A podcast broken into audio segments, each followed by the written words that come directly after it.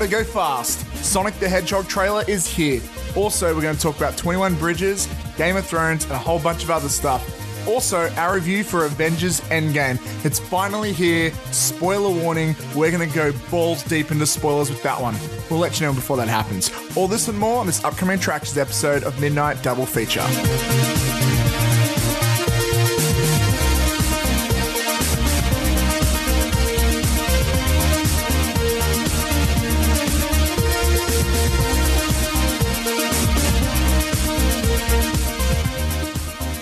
Guys, it's been a long day. It's been, we're tired. It's late. I think this might be the latest we've ever done for recording an episode. So let's get right into this. Z, are you ready for this? I'm asleep because that's how late it is. no, I'm kidding. um, yeah, man, this is going to be a good episode. I'm really keen for this. I am legitimately really excited for this one. Um, there's a few things I've wanted to talk about for a while, especially Endgame. Um, there is a whole bunch of stuff, um, and I'm really excited about it. But we should start off on some quick little sad news. Um, shout outs to John Singleton, uh, director of films such as Shaft, Boys in the Hood, Too Fast, Too Furious. Um, R.I.P. Man. Um, those that that is pretty big. Uh, so that, that that's a that's a legacy he's leaving behind right there. Yeah, Um, totally. Uh, another favorite of mine of his was Four Brothers. Yeah, really good.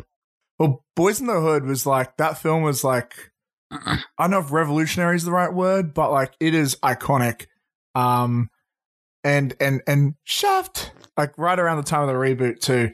So um you know, thanks thanks for all you can for what you contributed to us and yeah, much love. Um speaking of fast or too fast and the furious, too fast, too furious. Um, we really need to bring back numbers into film names, man. Um, I don't know why Fate of the Furious wasn't called F8 of the Furious. I'm sure at one point it was meant to. Um, but we got like my favorite piece of casting news ever. Fast and the Furious 9 has cast a new actor. And his name is John C. Oh, God. Oh, God. That was really awkward because I hit play, but I missed the play button there. I was like, Matt, where did you go? uh, um, dude, I called this like a year ago. I was like, John Cena needs to be in a Fast and the Furious movie. And I also said about less than six months ago, Jason Momoa needs to be in a Fast and Furious movie, who apparently will be in like one of the, the future Hobbs and Shaw films. But bro, the idea of John Cena and the Fast and Furious is genius. Like, ignore the wrestling stuff aside. You know, yeah, you can compare it to The Rock, but clearly built for action. Looks like he lives in an action movie. Great with comedy. We all saw him in Blockers, and he fucking did pretty solid there. Is this just like genius casting or what? Yeah, I mean, I think it's pretty brainless. Um, like it's pretty, uh, pretty, pretty standard. Uh, I, I definitely like to see what kind of role he plays, uh, whether he's a villain or not. Uh, that would be pretty awesome. But yeah, I, I'm definitely keen to see what kind of physicality he'll bring. Like he'll definitely have a fight scene with someone. So Oh, um, yeah, I'm definitely keen for it. See what see see how we go. But also, I'm keen to see what Fast Nine looks like in terms of who's going to be in it. Because I mean, Fate of the Furious had that schism with The Rock and Vin Diesel, so I'm pretty keen to see who comes back and who doesn't. yeah. Um, for those who don't know about it, honestly, do yourself a favor. It is one of my favorite things in the world. Do a deep Google dive, read every article, watch everything. Uh, jo- uh, Dwayne the Rock Johnson calling Vin Diesel a candy ass. Um, the guy who plays Tyrone just straight up unfiltered on Instagram. That dude needs a manager that can just tell him to shut up. Um, or not. It's entertaining, but Tyrese yeah. Gibson. And if you look carefully throughout that whole film, um, they do not. Uh, Vin Diesel and Dwayne Johnson do not share a single scene together. Uh, well, there's two scenes with the characters in the same room, but it's clearly just like um lookalikes or doubles. We just see the backs of their heads, um, which is which would explain so much of that script and why half the cast barely see each other. Um, but yeah, man, John Cena. My only question is, why hasn't this happened sooner? It, it just seems like a no brainer. Um, in in terms of like, I think the obvious thing is that he would be a bad guy. Um, but I, I don't think we've ever seen him play a truly villainous role. Like he comes across as too much of a nice guy. That's part of his brand. he would never like he would never see him on film doing something super evil. Like his big thing about his brand is like he's always with the Make a Wish Foundation and stuff. Um, but Fast and Furious has a big reputation of having a bad guy. Oh, look at that, they're good now, and then they're like with the rest of the franchise. Uh, what we do know is, from my understanding, um, Dwayne Johnson is confirmed to not return for Fast Nine. Um, and it looks like Hobbs and Shaw is meant to be a very separate, uh, like the the it's part of the Fast and Furious universe, but like they're hoping to spin off as a separate franchise, um, for obvious reasons. Um, there was a little bit of there's a casting rumor. It's not officially confirmed. I don't know if you heard this about this week about Hobbs and Shaw. Have you? Do you know what I'm talking about? I uh, I have no idea. Tell me. okay, so according to unconfirmed sources, and I usually don't want to talk about this stuff, but if it's true, it'd be so exciting. Apparently, something they've left out from all marketing material. Um, a major villainous role is being played by Keanu Reeves. Um, Hmm. yeah, it's it's like there's no one knows what it is. Um, a lot of like speculation is that he is like the villain, but he doesn't show up to like near the ends. It's meant to, or a post credit scene to sort of That'd maybe it's a sequel, or maybe he's actually more solid in the film, or maybe all of this is bullshit, um, which is very strong possibility. Um, after hearing him turn down that role for Captain Marvel, um, and I know he looks like John Wick's been really keeping him busy, but oh man, if you can get me Keanu Reeves fighting Dwayne the Rock Johnson, holy, how would that even look? What would that even look like? Holy hell! Um, get Keanu in more action films because he is clearly the king of them right now. Um, do you have anything else to say about this before we move on?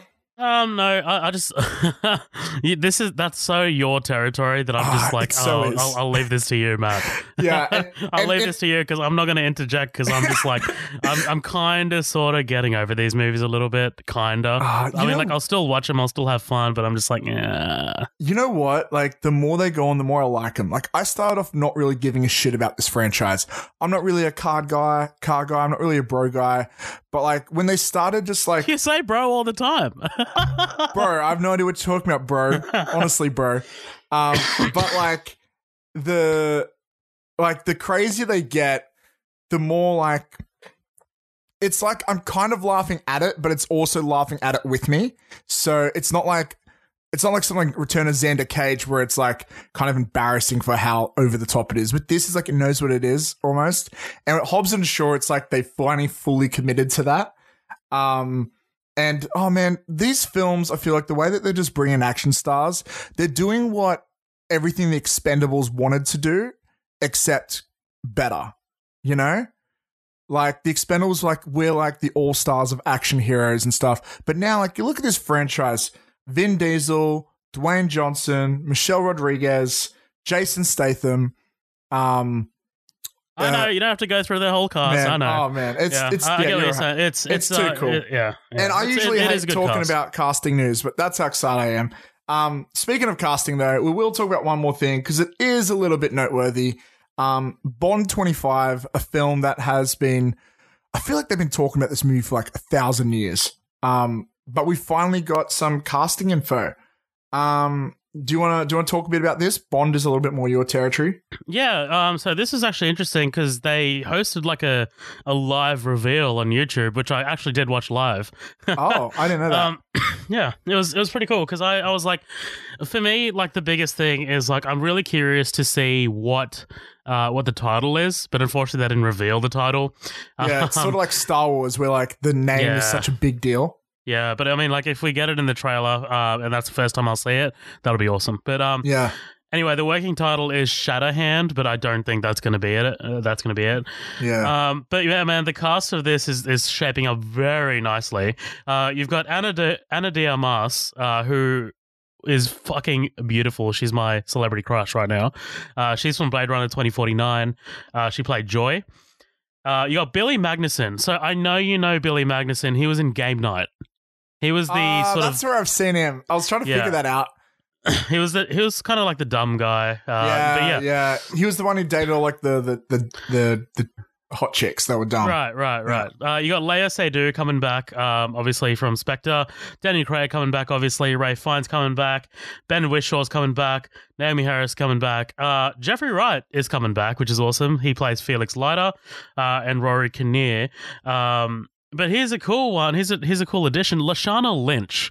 So she was just recently in Captain Marvel. She played uh, Maria Rambeau. And she crushed Um, it in that. She crushed it. Yeah, I'm definitely keen to see what else she's got going on. a lot of people actually say like her scene is the best scene of Captain Marvel. And I'd say it's up there. yeah, it's it's definitely one of them. It's definitely now, up there. now I'm not a hardcore Bond guy. In fact, I'm pretty casual. I haven't even seen all the recent movies since the Daniel Craig reboot, which I'm told I'm insane because apparently Skyfall is amazing. Um, can you just Well, we fill me covered in? one on the Because I understand with casting with Bond films, it's I don't know. People seem to make a big deal. I think it's like this is the first one where a Bond girl returns or something. Is that right? That's that's correct. So there has been another one that has returned uh, once before.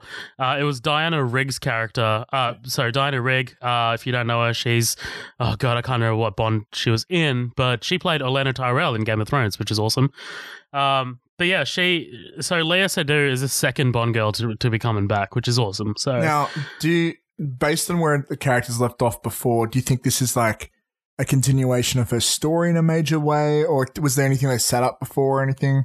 Well, Spectre, and spoilers for Spectre, it's been out for four years, so this is what I'm gonna like. That's just my little caveat.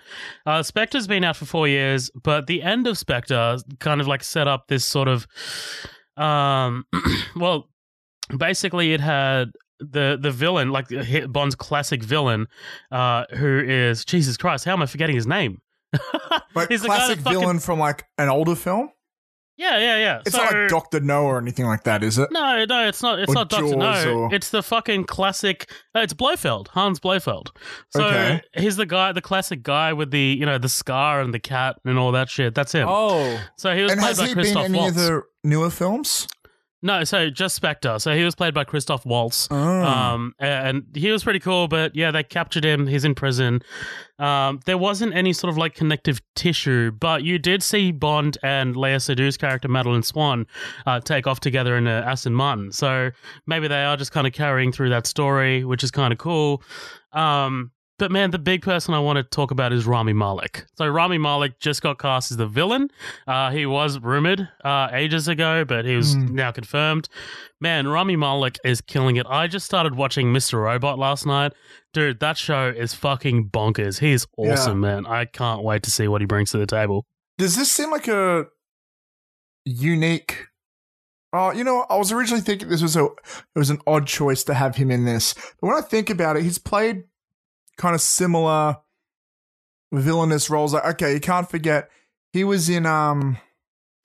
Oh wait, Fucking I'm Night at the confused. Museum. No, no, I just realized that wasn't him.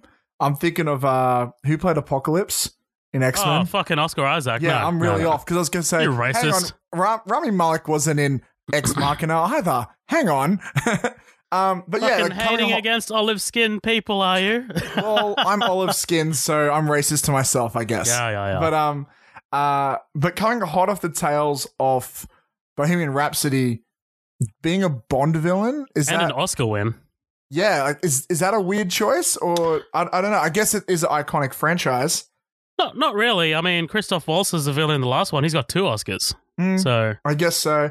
There's just something classic about the Bond franchise I think really does appeal to people, like in the same way something like Star Wars does.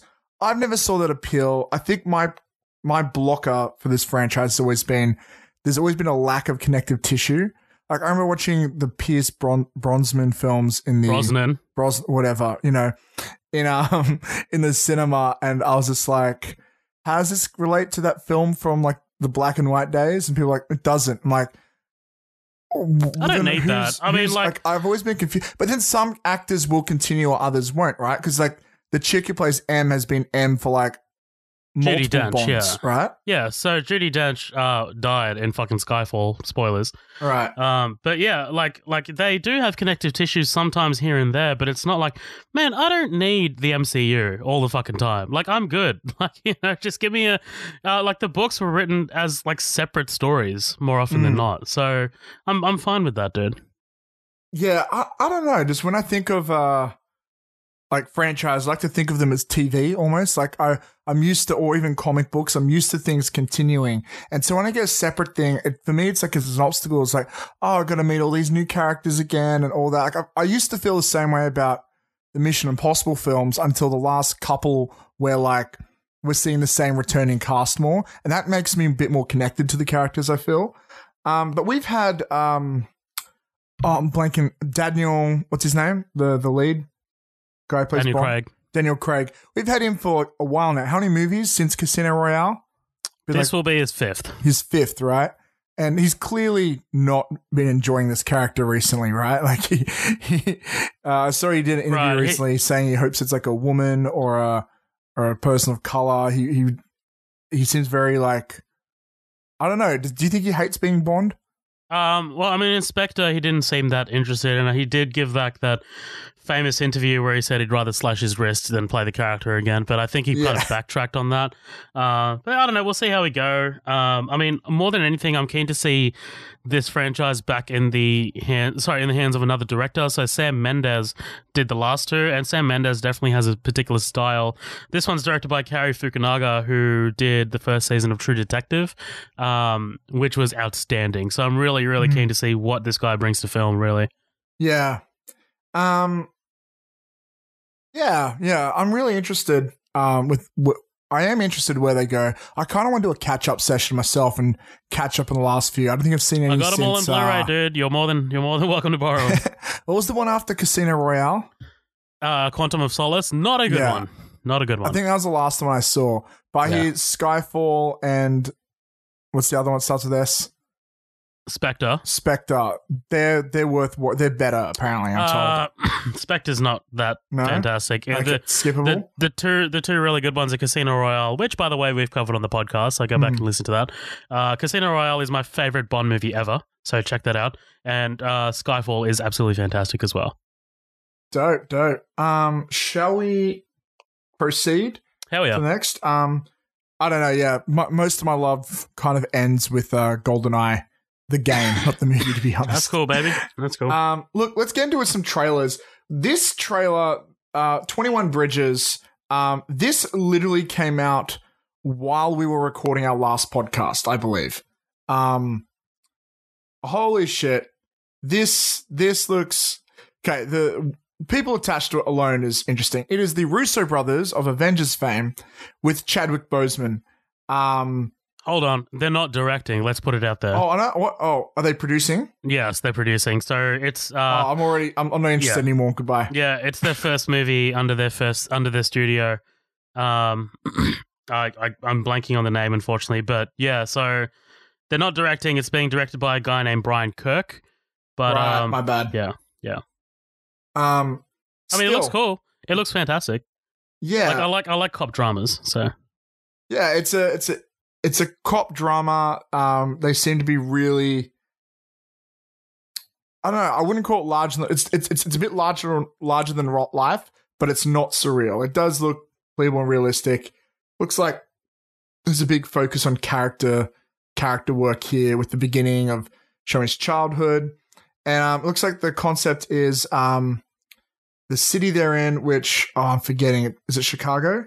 no, it's New No, York. NYPD, so, yeah, it's in Yeah. New York, New York, and there's 21 bridges that connect to New York, and I believe they, the people just they're off the city. go out from That- each just- one. That's that's it. Yeah, just seal off the city. Um, It's it's the Dark Knight Yeah. Rises. right. It's the Dark Knight Rises. Yeah. Actually, the more I'm looking at it now, the more like Dark Knight Rises. It looks. I mean, it's just it's Black Panther fucking shuts down New York City. So, uh, Uh. yeah, man, I'm just keen to see what. Uh, I mean, look, I've seen. Um, oh, I can't remember what the movie's called. 40, 47 with Chadwick, Chadwick Boseman, which is fantastic. Um, but yeah, I'm, I'm really keen to see how he plays kind of like a more straightforward cop or detective. So, Mm. Yeah. Um.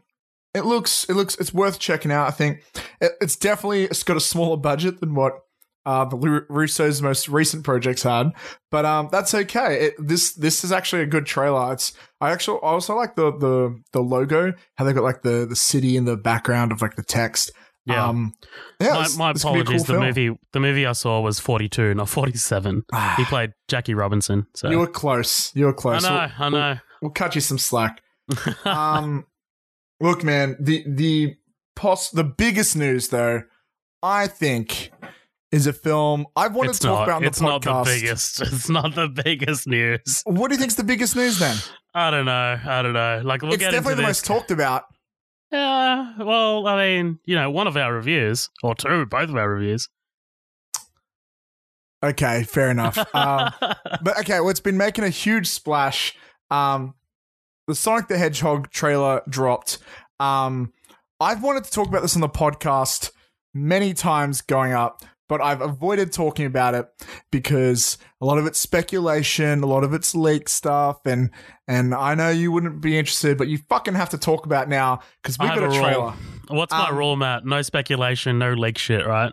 Uh, we- we're loose with that rule, but um, yeah. Look, let me hear your thoughts first. What do you what do you reckon of this trailer? No, well, actually, before that, what's your relationship with Sonic the Hedgehog? Do you ever Yeah, play we- any games or anything like that? I think we talked about this when we talked about the poster because we did talk about the poster briefly. Um, I have no history with Sonic the Hedgehog, so Mhm. zero. I have no, and you know me, I'm not very precious about properties, existing properties, Yeah, uh, or adaptations about them. Like I don't give a fuck what you do to Star Wars, just make it interesting, make it not Mhm. boring.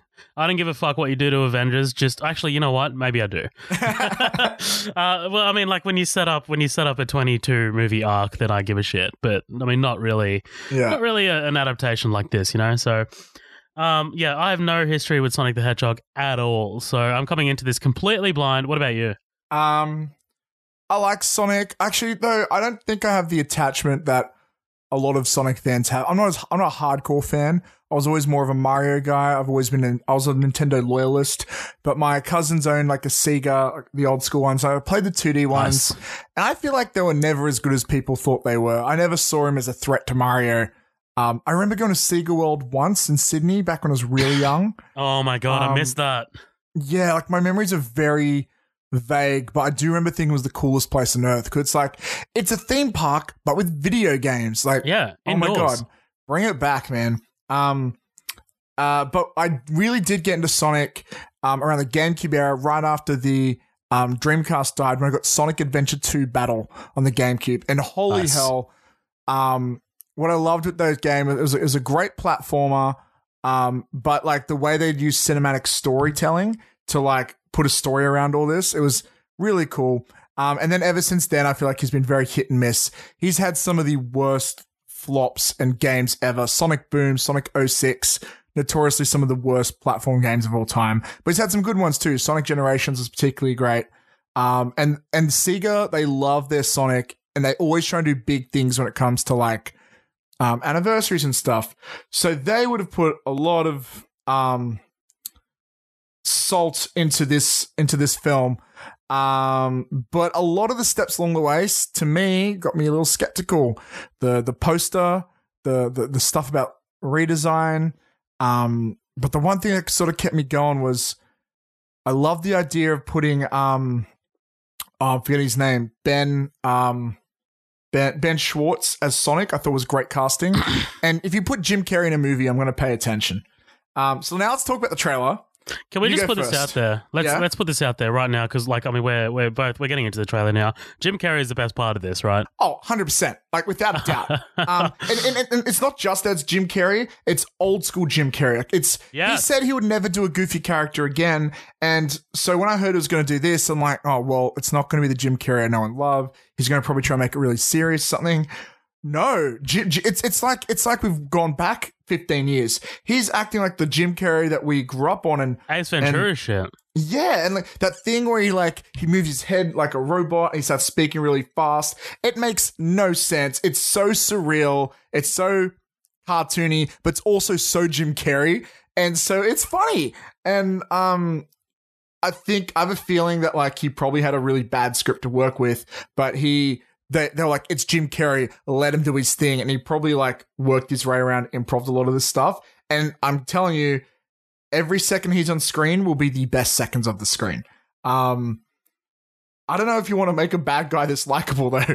Um, he, he's awesome. But tell me about the rest of the. What do you What do you reckon about everything else, man? Well, this looks almost exactly like the plot of uh, Nick Frost and Simon Pegg's movie Paul.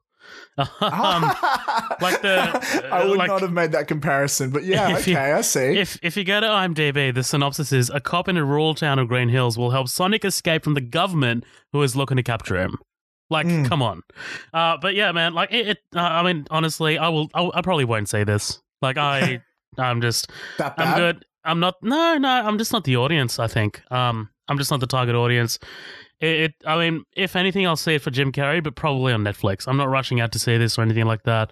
Um, I don't give a shit about the CG. Like, I mean, look, it's it doesn't look amazing. It doesn't look terrible. Uh, it's it is what it is. You know, like Hmm. uh, they they they're going for a certain aesthetic here. So With a character like Sonic, there's only so much you can do. Like the, the the biggest weird thing to me was when I first heard about this film was they're mixing live action with CG, and I was like, that doesn't seem like it's going to work for Sonic. But then we saw a trailer for Detective Pikachu, and I was like, well, if they pulled it off, maybe these guys can. And um, I'm not saying they failed, but like it's definitely a different tone and aesthetic. Like Detective Pikachu, there's some form of realism here. Here, it's like they're they're trying to do a cartoon. Like this reminds me of that that movie. Um, did you ever see Rocky and Bullwinkle? yeah, I was just about to say that. Really? Yeah. Oh, fu- here I thought I was original and everything. But yeah, it's it's very like it's like they're trying to make a cartoon come to life. Well, that and they play like a like they use like an actual big name as a villain, right? Like in that movie, it was Robert Mm. De Niro. Yeah, right. That was not a good movie, by the way. It wasn't. Um, and I wish I could think of a better example, but I feel like, to be honest, a lot of those films that try to do that stuff often fail. Um, I can't think of any great examples where, like, I guess you could look at stuff like Scott Pilgrim, where like it knows what it is and stuff, but like this isn't the same world as that. Like this is like they're literally trying to be like like Scott Pilgrim's like a is a is a film with real people with like a cartoony aesthetic, but this is like they're mixing like the cartoons with people I who are also trying to act like cartoons. You can also look at, uh, I guess, probably the best example, right? Who Framed Roger Rabbit? Yeah, maybe. Um, that's sort of that sort of works. Um, I still think yeah, Rockin' Bullwinkle's be- best because in that even the people are cartoons, you know, like. But yeah, it's it's definitely odd. Um, uh, but going through this real quick, um, not that we want to spend too much. I I still think the redesign's a little funky. Like when you see him from behind, he looks a bit too human, and sometimes his proportions look a bit odd, but I don't think he looks that bad, honestly. Like seeing him in motion, um, and I'm not attached to the eyes. Like a lot of Sonic hardcore fans are really upset with the. I Where they do his eyes. fuck, calm But- down. I think it actually it looks more believable in when the eyes like this. I mean, and it's a think- blue hedgehog. Yeah, uh, um, supposedly a hedgehog, but but um the when you see him actually move as the ball, like where he spins with the electricity, I think that looks actually fucking awesome. Um, I think if they pulled off anything, it's that. Uh, besides Jim Carrey being Jim Carrey, um, and in the in the later games, he had all these like little robot machines, like he would fight, and they actually had him like run from the government in one or two games. So they've technically been pretty accurate. Um, but a lot of the jokes are pretty miss for me, to be honest. Um, I'm uh, I have a feeling this movie's not going to be very funny, and they're going to try to be, but maybe we're not the audience. Maybe this, maybe they're going for even a younger market or something. Like probably right, Yeah, I mean, of course. Mm. But, like, like, I they- mean, we are not the target audience for Yeah. this, dude. but they got the mistake. They they've tried to put what nostalgia they can in. Like there's uh there's the sound effects, there's the rings. Um, I have a feeling this like missile scene. Um, it's probably going to be some sort of musical number or something, just by the way he's hitting things. It might be like a cool like Quicksilver from X Men type scene. Um, so they could they could do some fun stuff with this. Um, and at the very end, for any purists out there, you get Jim Carrey bold with a cartoony mustache. So you're, you're technically not allowed to complain about how he looks. Um, yeah, like I- I'll see this day one just because, like, you know me, if a movie is really terrible, I'll love it for that reason. Um, but also, like, I'm I'm low key rooting for this film. I don't know if they're gonna pull it off, but if it's a good film, and I'm in like six out of ten or higher, um, like my bar is not that high. Um, for a film like this, because I'm expecting a film like this to fail. It's also a video game ad- adapta- adaptation. They never do well. I'm I'm rooting for every film, man. Like I mean, like I think us as as film lovers, like we're never really hoping for a movie to fail, right? Yeah. Um, yeah. Uh, But to be honest, I expect like I read online about less than a week ago, they did a screening of this trailer. Um, somewhere I can't remember where it was at. I think it was at some video game convention or something. And um, there were the people who had seen it wrote descriptions online, and people were saying it was really, really bad. And reading the description, it sounded terrible. But watching it, I'm not saying it's great. I'm not even saying it's good, but it's not as bad as people made it out to be. It's exactly what I expected, to be honest. Yeah. yeah, I mean, I. What, what expected did, it you, what did you think we were going to get? yeah, I actually oh, expected it to be expected worse. Oh, yeah. right, right, yeah. Um, but yeah, you know, I think this could be fun. Um, we'll, we'll see what happens. Again, like I'm just really stoked to see Ben Schwartz. Am I saying his name wrong? No, that's right, Ben yeah, Schwartz. Jean Ralphio. Yeah, I'm, I'm really stoked to see him doing this voice because he's the only guy I can really imagine pulling something like this off. I don't without yeah. Um, and shout outs to Jim Carrey's mustache as well. That's Totally. that's a laugh. That's a laugh and a half. Um, okay, let's move on. Um, God damn, you know what? They're working on a Mario movie too, and I just know it's gonna smash this. Um, uh, I can't wait to see this. I can't wait like six months time or whenever it comes out, and what and we can just talk about how this racks up against Detective Pikachu because it looks like they're both going for the same thing, sort of. Honestly, but they're both I'm barely sold on. Detective Pikachu. Yeah, dude, I think you're gonna be Yeah. surprised by that film. I think it's gonna, I think it's gonna have a lot of heart, and I think it's gonna blow people away. I think so too, but I'm just like I don't, I don't know. Uh, let's let's see how we go. It's definitely going to eat into Endgame's budget, though. Oh, sorry, box office though. Mm, yeah, for sure. Um, which, by the way, we should mention, Endgame is doing insanely well. It's broken like every record you can think of. I think right now, um, because it's just its first weekend in the US. We saw it a bit earlier. So it is kind of funny seeing like talk show hosts and stuff making jokes about now because it feels like an old film for me. But um, yeah, What- man. So let's while we're here, let's let's get into a couple of specifics about Endgame because they're actually really fascinating. Okay. Um, no movie ever has ever made a billion dollars worldwide uh, over the first weekend. Uh, this made 1.2, which is Insane. insane. Yeah, wild. Uh, s- currently uh, worldwide, it's sitting at one billion four hundred eighty-one dollars, uh, ninety-nine thousand seven hundred ninety-five. So already, dude, fucking juggernaut, dude. Like, like it, it is. it, it's it, it broke just so many fucking records. Number one worldwide openings. Number one foreign opening weekends. Opening single gross. Single day Friday. Single day Monday. Single day Saturday. Tuesday. Sunday. Non-holiday Monday. Like it's all, dude. It's all up there. Like opening weekends number one. Like that's if, fucking. if I remember correctly, I heard also um I think it tripled the pre-sales of Infinity War, which already had broken records. Yeah, yeah, it, it it was something like that, man. But like fastest to four hundred million dollars. Like, I mean, Damn. yeah, it's it's insane. It's it's wild. Um, An- another thing, like from first-hand experience, the way I've experienced it, um, some people I know probably weren't in a rush to see it, right? Um, and then the day I saw it in the morning with you, like we took a day off work, um, we saw it, post about online, everyone's talking about online, and then I get a call from my friend, and it's like, fuck, I wasn't gonna go see it for like another week, but um, can we go see it tonight? Um, because I have I, everyone's talking about it. I don't want spoilers. I have to see it, and I was like, all right, fine. So I saw it twice in one day, just like you did as well. Um, and then I saw it again, uh, a, like a day later. I saw it three times in 72 hours. So I'm, I'm clearly sick of this film now. um, but that's what it is. It's just because, and that second, that third time was because someone also texted me going, shit, I got to see it before I get a spoiler because everyone's talking about it now. And that's how much the word of mouth just affected me. I'd only made one plan to see it, but one turned into three screenings, uh, before the weekend even came just because of word of mouth.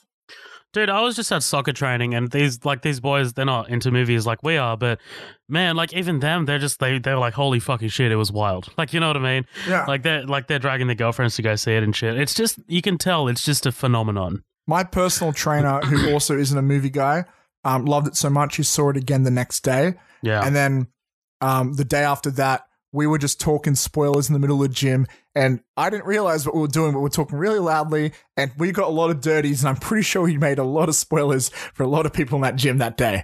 Um, Right, right. and but you know what? I actually love the fact that this is happening because I want a culture to be created where people want to see movies on opening day because and we've talked about this before in the podcast. The best way to experience a theater uh, movie is in a packed theater with everyone there, right? Because that way, if it's a horror movie, you get everyone screaming and scared at the same time. Yeah, it's a comedy, into the our laughs review are here. bigger.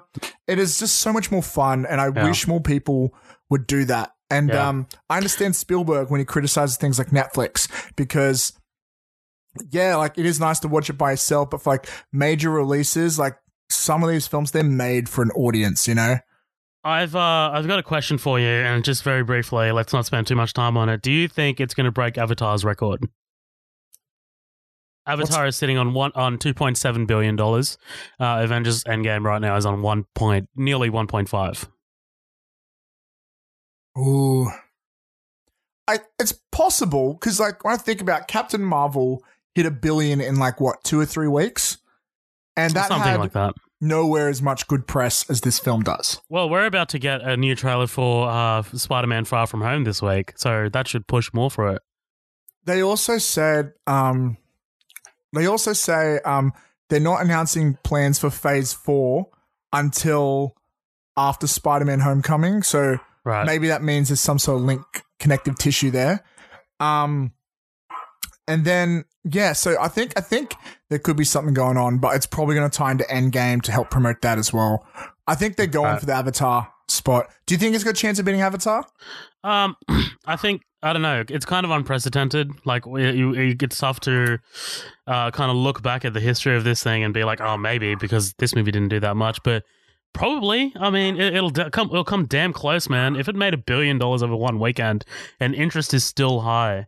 Then Yeah. Jesus Christ, you know, like it's probably going to come very close. It'll definitely beat Titanic. It'll definitely beat Star Mhm. Wars: Force Awakens.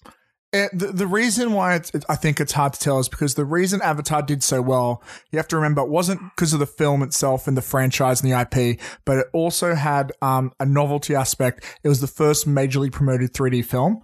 It was um, also made re-released. for that. Sorry? It was also re-released. True. It was. How how much after was it re-released? Uh, about when I was at Hoyt, so about a year or so. Hmm. Okay, interesting. Um, and you know they're going to re re-release it when they go to put out Avatar 2. Oh yeah, Um, for sure. for sure. Um, I think it's got a chance. I don't know if it will, but I think there's a good chance. If any film has a chance, it's Endgame for sure. Unless, yeah, I don't even think Lion King would do it. Let's move on. Um, well, look, that kind of covers all the news and stuff. But before we move on to our review, um, let's talk about the latest episode of Game of Thrones. Have a discussion. Full spoilers. If you haven't seen the new episode of Game of Thrones, um, and you haven't seen Endgame, you should definitely stop listening because from here on out, we're talking spoilers about two of the the biggest, definitely two biggest film events of the week, but um, probably of the month, if not the year. Um, in one week. Yeah. So um, the latest episode is titled, what was it called? The Long Night. The Long Night.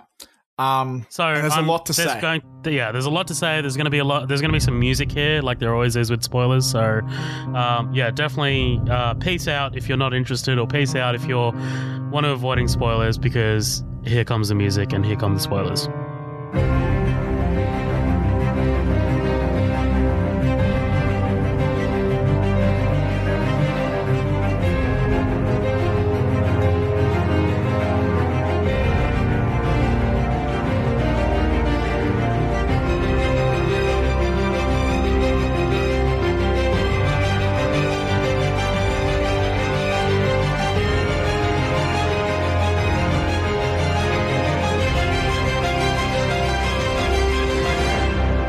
So this episode was a big one. It was our first like battle sort of episode of the season, uh, the final season. Um, overall thoughts. What, what do you reckon? Um, so when I was watching it, I was definitely loving it. I was definitely like into it. I was just like, man, I am, I'm invested. I'm, I'm so keen. I'm ready to go. I was very hyped up for it. Um, and like when, when the Night King died, I was like, fuck yeah, like, yeah, I was just so pumped, dude. Oh, I, Um, I was not like that. I was like, what? You're Yeah. okay. Well, I was just like, when the episode ended, I was just like, that's it.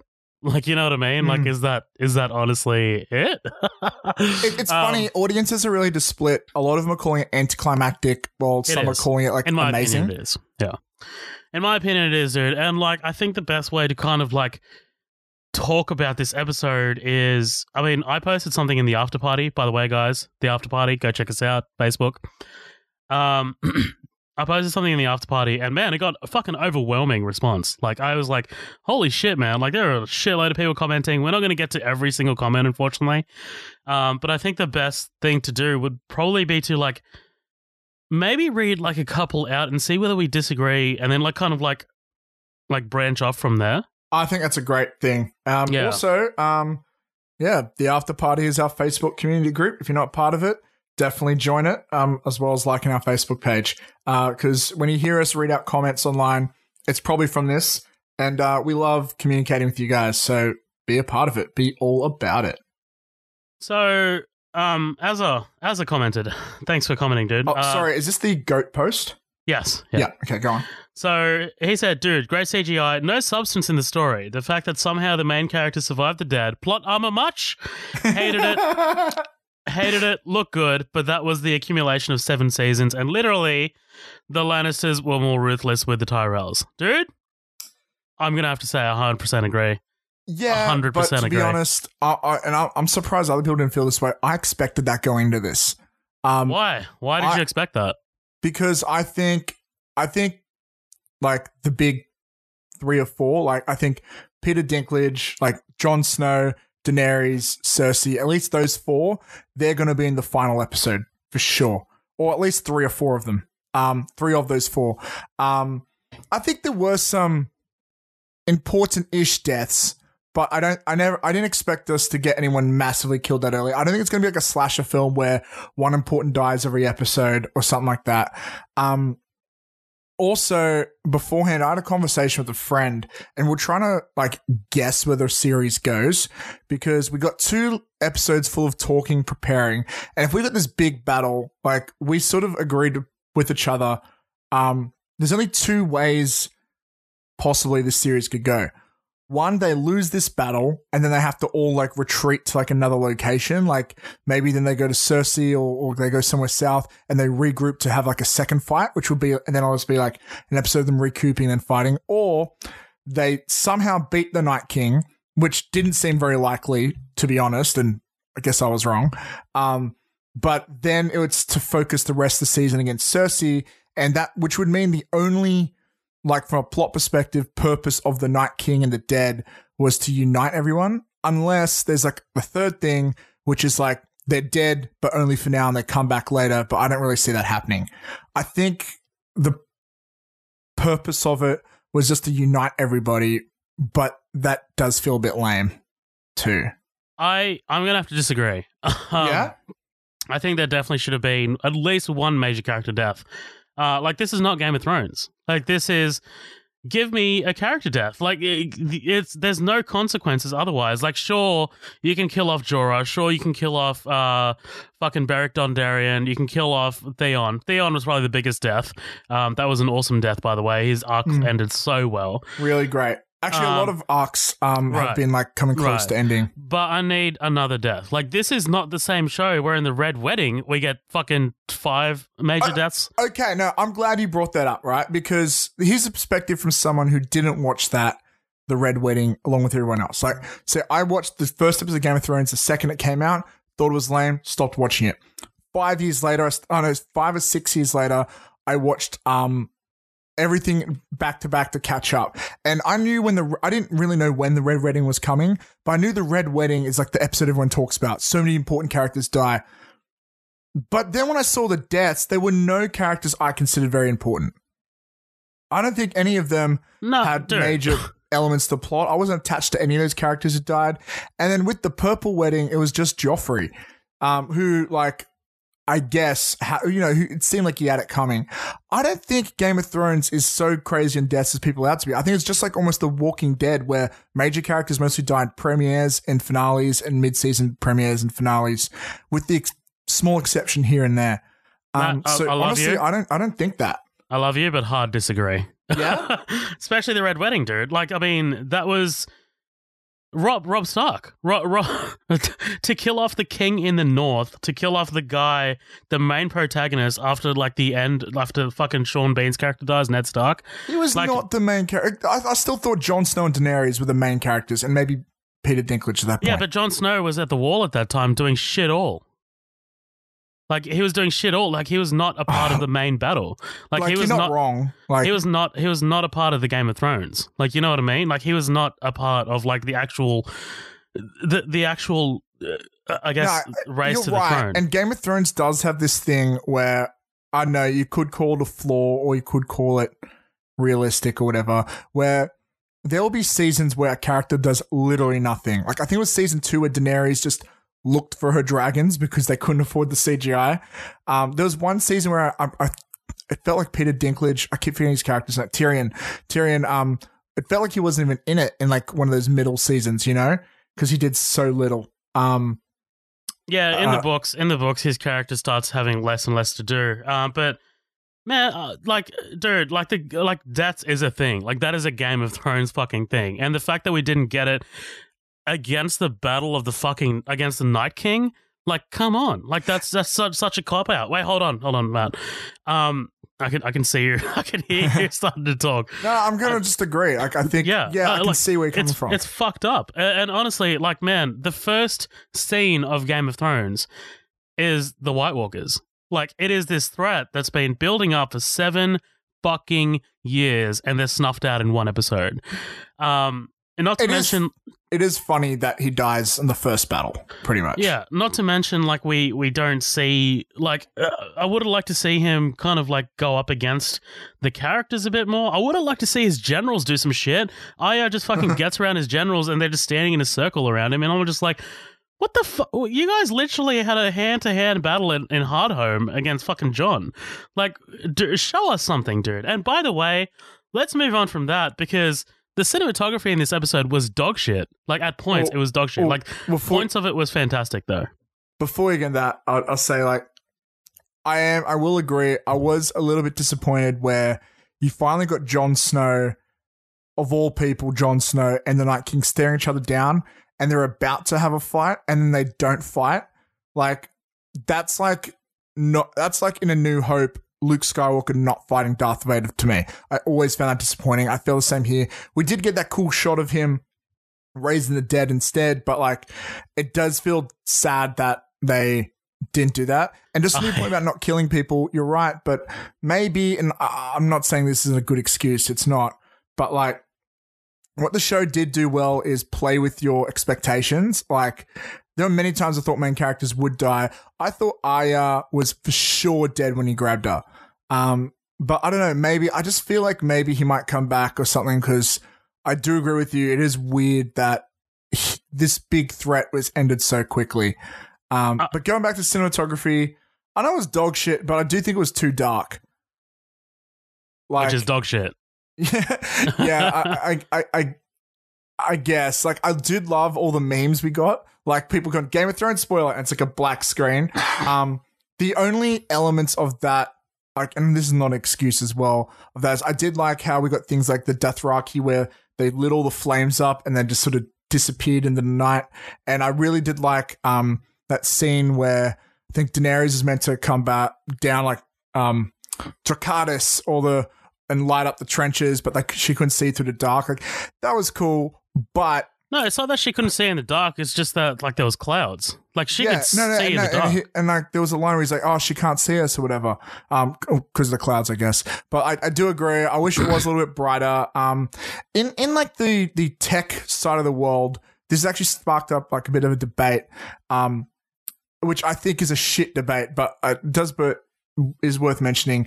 Um, it can be with some people's TVs and TV settings, apparently. no, Um, because No, of the different types fly. of black. Um, there, there's this there's this um group I'm, uh, I'm in on Facebook where like they're like, oh hey, if your TV settings do this, it's actually very detailed and stuff. But like, I feel like that's a flaw on the cinematographer side. It's like Right. you should be thinking of the mainstream audience that you're presenting this to.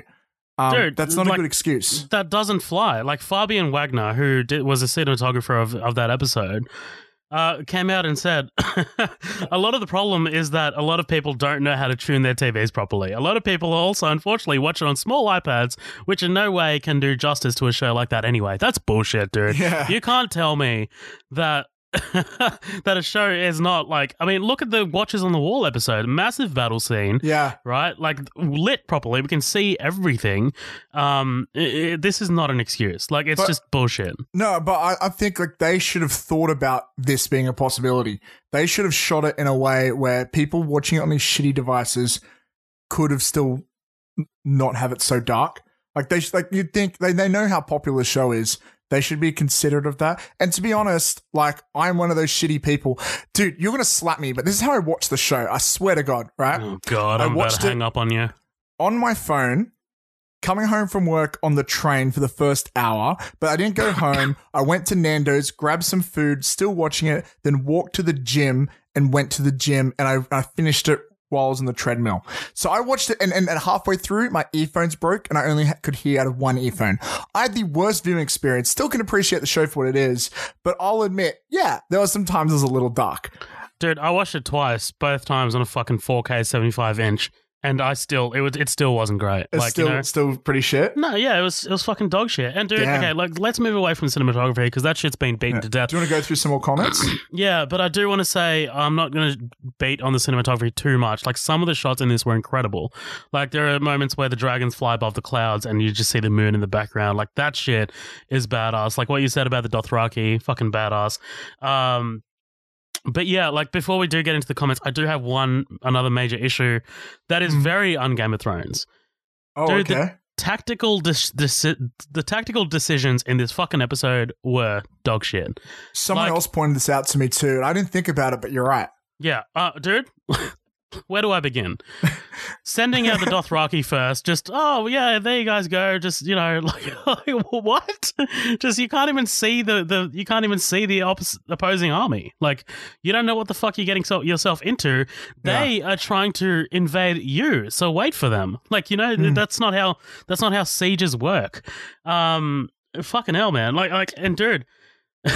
when the when the white when the whites not the white walkers the whites the dead when they sorry when they finally light the trenches and the whites are just standing there in the background you can see daenerys lighting up like fucking whites in the background with a dragon. Dude wouldn't you light up the fucking whites that are just like right in front of the gate first? Like like why why go for the guys right at the fucking back? Like it doesn't make any sense.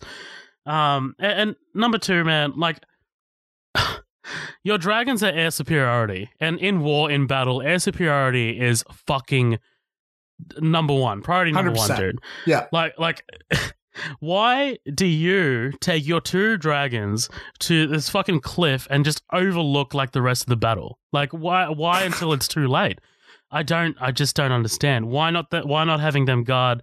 Sorry, why not have them guard Bran instead of fucking poor little Theon the whole time? Like, I just don't.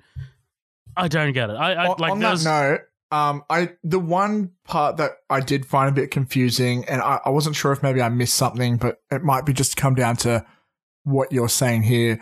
But like, I feel like there wasn't many people guarding Bran, and even and he was the bait, and like, wasn't there meant to be like some sort of like tactical pullout? Like when there's someone who's bait, when the thing comes to get Did him, you pull the night. bait out there, right? tactical pullout.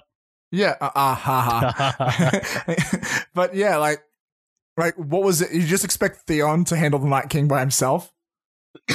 right.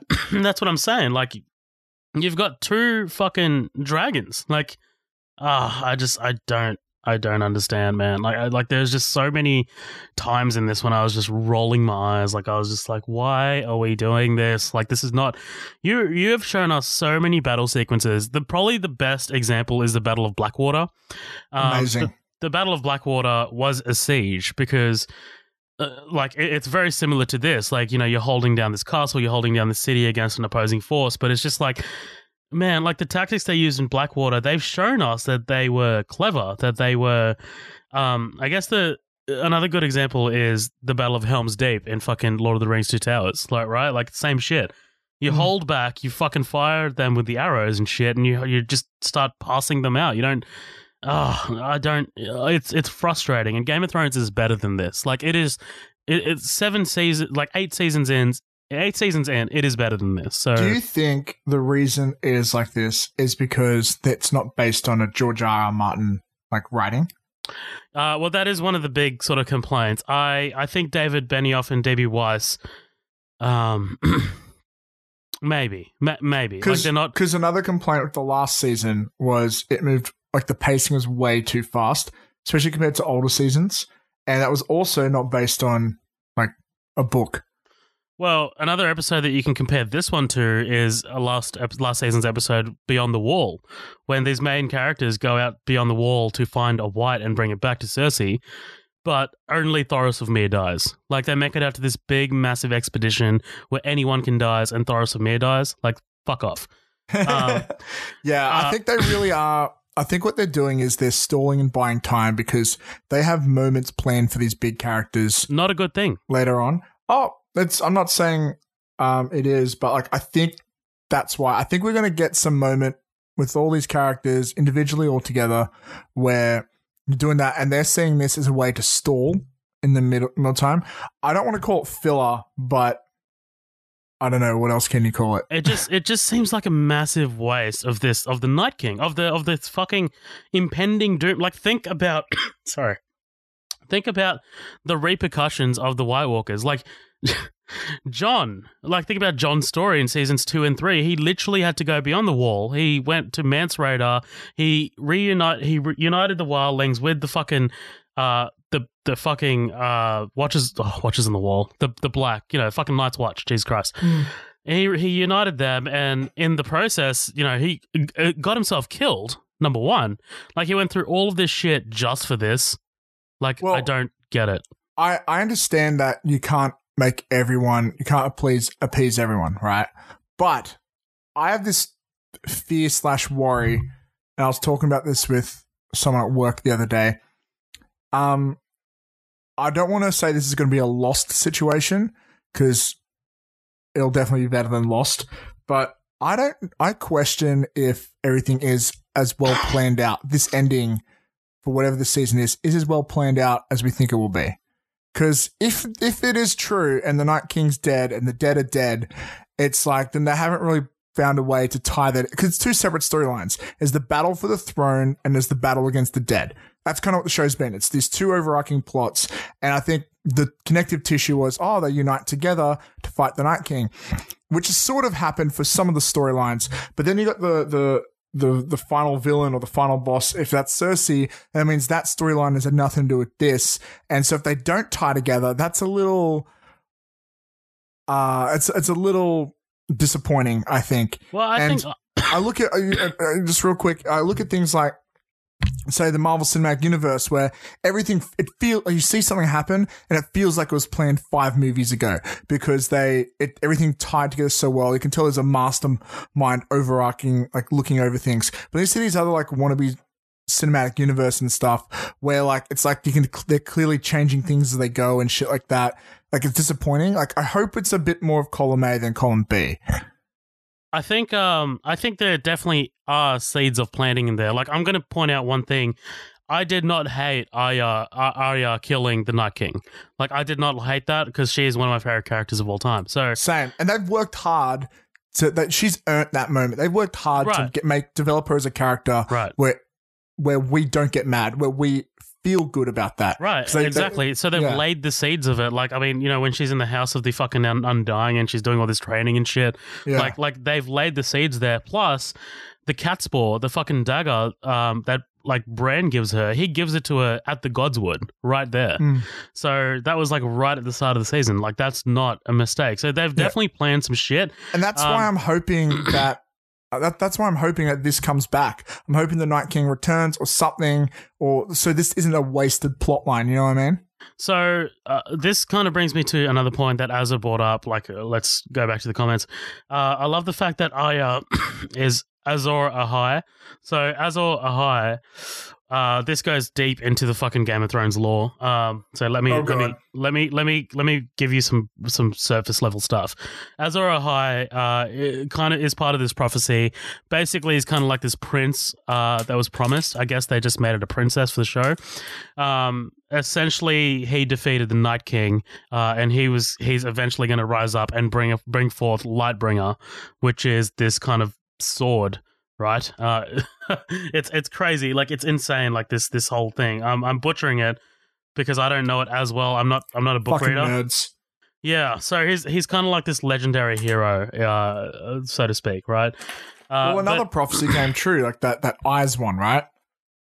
right, right, which is which was more obvious. Like Yeah. that's that's more obvious, but yeah, so that's that's a thing. Um, let's just quickly just go over a couple more comments. Um, Eric Mason seemed like this seemed like a lot of the plot was based around this would be a really cool shot. I agree. What do you think? the, that's what we call the uh, the Zack Snyder philosophy. Oh yeah, uh, the the Dothraki for one come to mind. I didn't hate the episode, but it falls apart when you break it down. That and you couldn't see shit. And I just posted a posted a gif of like Señor Chang from Community just looking at that little piece of paper. Um, Michael Claudio, uh, this is a good one. So now that Jaime and Tyrion have survived the battle, what does Bronn do? Because don't forget, in episode one, Cersei, uh, well, T- uh, gives uh, Bronn that crossbow and says, "You have to kill your brother, uh, the the brothers, right?" So Michael Claudio goes on to say, Cersei has paid him to murder her brothers if they survive the battle. Well, it is time to pay up or betray Cersei. I feel that he will betray Cersei or wait to see how the battle for King's Landing how the battle for King's Landing to identify a potential winner. I think that's more Bronn's style. Um, so Bronn's kind of like I said, you know, he's kind of been set up to be this guy who'll do what pays best, but his whole arc has been uh, kind of to get away from that and more loyalty, uh, more more to be like a loyal sort of like friend. So the fact that he's had such a rich history with Tyrion and Jaime, I don't think he's going to betray those two. So we'll just see how that goes. I have a feeling, I could be wrong, but we might get an answer for that next episode because we've only got three episodes to go, and next episode seems to be a big like we're setting up, we're recouping, we're preparing for battle. Um, Cersei's coming in, so like this might be focused a bit more on her. Um, which we got to think if that means it's just one episode of that, that means the next episode after that is probably going to be a, one of the biggest battles ever. And then the final episode will be either another battle or it's like another recouping sort of episode with like tying up loose ends. Yeah, Um, I mean, like, like, yeah, Game of Thrones always does a penultimate big episode, but it's just like they haven't talked about that final battle yet. Like, all they've been talking about is this massive, like, you know, long night battle that took them apparently eleven weeks to shoot, like night shots, and it's just like this massive sort of Oh, is that this one? episode. Yeah, that's this one, man. It just Oh, feels a bit. fuck, I thought it was. I thought it was coming up. Nope. St- oh. That's this one. So Carmelita Valdez uh, McCoy, I decided to go into a clean, so to speak, abandoned all theories, predictions, and expectations. Probably the best way to go, by the way. Um, honestly. Uh, not easy to do with so much hype, but it made the episode way more enjoyable for me. For the pure spectacle alone, I was impressed with how they pulled it off. Some of the major characters fell short of helpful or made outright mistakes, but I never felt that it was completely out of character. It's like I didn't even recognize myself. I got pretty bent out, pretty bent about particular episodes and storylines in the previous two seasons. Now that we're so close to the end, I'm just excited to finally see how it all plays out. That's a that's a fair fair enough like way to look at it. I think maybe I'm just being a bit too picky. And look, I don't I don't want to say that I hated this episode. I definitely didn't. I had a great time watching it that first time. It's just like, you know, when I put it under a microscope, which I guess we kind of have to do um, sometimes, like, especially in a show like this that's been generally so brilliantly written. Um, yeah, I don't know. I think I was just expecting more surprises. So, I know. I honestly think the reason I'm not mad at it, and in hindsight, I may change my mind, but I think it's because the best is still yet to come. I think they're saving all this for something really. I think we got another big battle or a really cool betrayal or a really cool twist or I think there's something really really cool coming. I think it's going to happen not ec- not next episode, the episode after that. I just I just And, feel it in my bones. I feel like it's going to make up for all this. and that lines up with what Mike Grizzard says. So he says, so many of the main characters are so closely associated with Cersei and the battle for the throne that it would have, uh, and the battle for the throne that it would have made for a strange ending for everyone to die with three episodes left. They all still die, I'm sure, but it'll be more rewarding at the battles of King, Battle of King's Landing or whatever, wherever it occurs. Too much deceit, betrayal, and tears left. I, I think I, I do agree. Uh, it's just I think they were just a bit too cute with this one. Like I needed one Yeah. more. Like uh, honestly, just yeah, I don't know because like think about it. Jon doesn't really have that much to do with Cersei. Like Yeah, sure, she killed his family actually. and shit. Like, well, yeah, I mean, like, because now, now what does he do? His whole fucking plot has been, you know, centered around this White Walker invasion, so it's fucked. Oh no, I think it's going to be being king of the north. I I think he's got a claim. He's got a claim to the throne now. I think that's that keeps him relevant. But um, yeah, I think yeah. now now's a good time as ever ever to me go on the record about this, and I'm putting my eggs in this bar- basket, and I could be very wrong, and you could all laugh at me about this, and most people disagree with me when I say this, but I feel very strongly that um the in the end no one sits on the throne.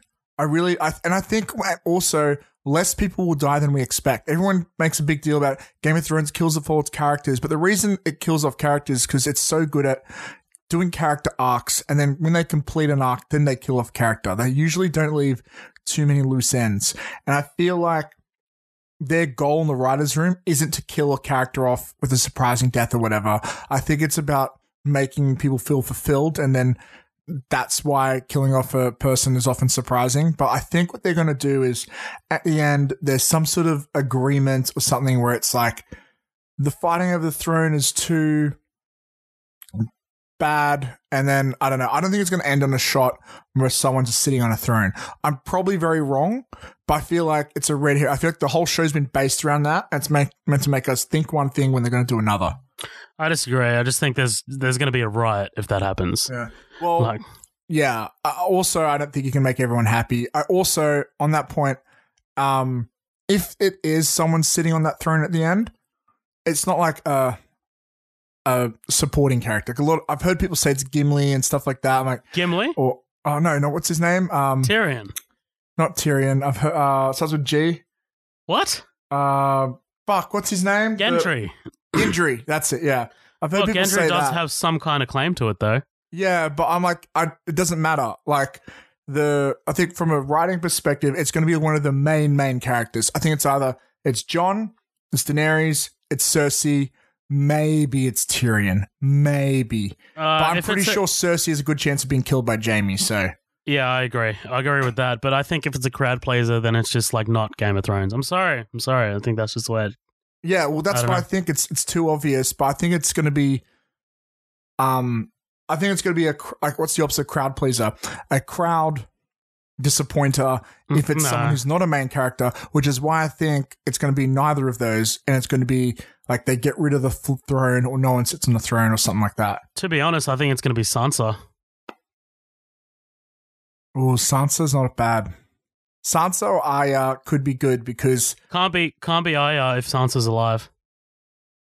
who said she's alive? But Uh, that's what I'm saying. Like, like Yeah. it can't be it can't be because that's not how the how the but actually, it might work. work if Sansa is there, and like then like Arya's like the hand of the queen or something like that, Yeah. or some Uh, shit. Uh, probably last Actually, I wouldn't. the out of everything I said, if I'm wrong, I want it to be because Sansa sits on the throne. Right, like that'll be that'll be a good ending, man. Like she's come so far, I, I dig her arc. So, um, probably last comment, Ahmed. Uh, thanks for commenting, dude. I feel like this episode was really great to watch in the moment, but when you look back, it's clear that it- that as the show is divorced from the books, there's been an obvious drop in the quality of writing. For me, this is like the Sand Snake storyline all over again. I, I think I disagree, man. Uh, sorry, I think I agree because that that whole Dorne stuff was just so uh, so weirdly written. Yeah, it just felt like it was just you know pushed aside. So, still got to appreciate Bran giving us all that quality drone footage of the battle, though. Dude, what the fuck was Brandroid doing? I'm gonna call him Brandroid because he's an android, and I'm Yeah. not not taking credit for that one. That's Dean from LSJ Media. So, Um, yeah, I do think the biggest criticism you can give the show, more so than deaths, is the use of Bran. It's like, dude, make these powers relevant or your entire storyline is wasted. Like you better turn Super Saiyan or you better turn like oh, there's theories that like he's the Night King or he's going to replace the Night King or something like that. Give me something to that effect. Either that or give him some superpower. Make him shoot a Kamehameha wave at like the Oh, Cersei's Matt, army you- or some you- shit, you know? You are Give him so something. far from understanding this show. no, no, no, but you know, no, but what I'm saying is like I'm exaggerating for comedic purposes, but like Okay, right. give him something to do with it, you know? Yeah. Watching the battle is not a plot point. You know? It's a character trait, but like you need to make this pay off because they've done very little unless it's just something like like I guess he did give the dagger, so you could make a case that he's like been playing people like a chess, like he's seen the future. He's maybe he's actually controlling everyone. Maybe he's sort of a bit like Littlefinger in the sense that like he's been making these secret moves that we didn't see or something. But they need to make this pay off with Bran, or they're completely fucked it. Um, because they've been they've been teasing shit for way too long, and this seemed like the best chance to to do something Bran, and they didn't. Um, so unless they're saving this for something else, like it feels like a real waste. Um, yeah. wouldn't you agree? Yeah, I, I agree, but it's also yeah. I I just I, I don't know what the fuck they're doing. Like I like this whole. It just seems like a lot was wasted. Well, because a lot is wasted, um, and and I I do agree. Um, but the reason I was disappointed is because I'm hoping that it's because they're saving this for something. Right, if we don't get that something, if we don't get that big something, um, I, then I go back to my comment earlier that they're doing a loss. Like they don't actually know what they're doing. Like, like maybe George R. R. Martin, like he isn't, he hasn't, like he, he's maybe, maybe he's doing a George, Lu- George Lucas, really good at creating characters and world building and stuff. But can he give us this ending of a story? Like it's so hard to judge something as it's going. Like, cause we don't know, we don't, if they've clearly, or hopefully if it's good writing, they know how it ends and then everything else is reverse engineered from there.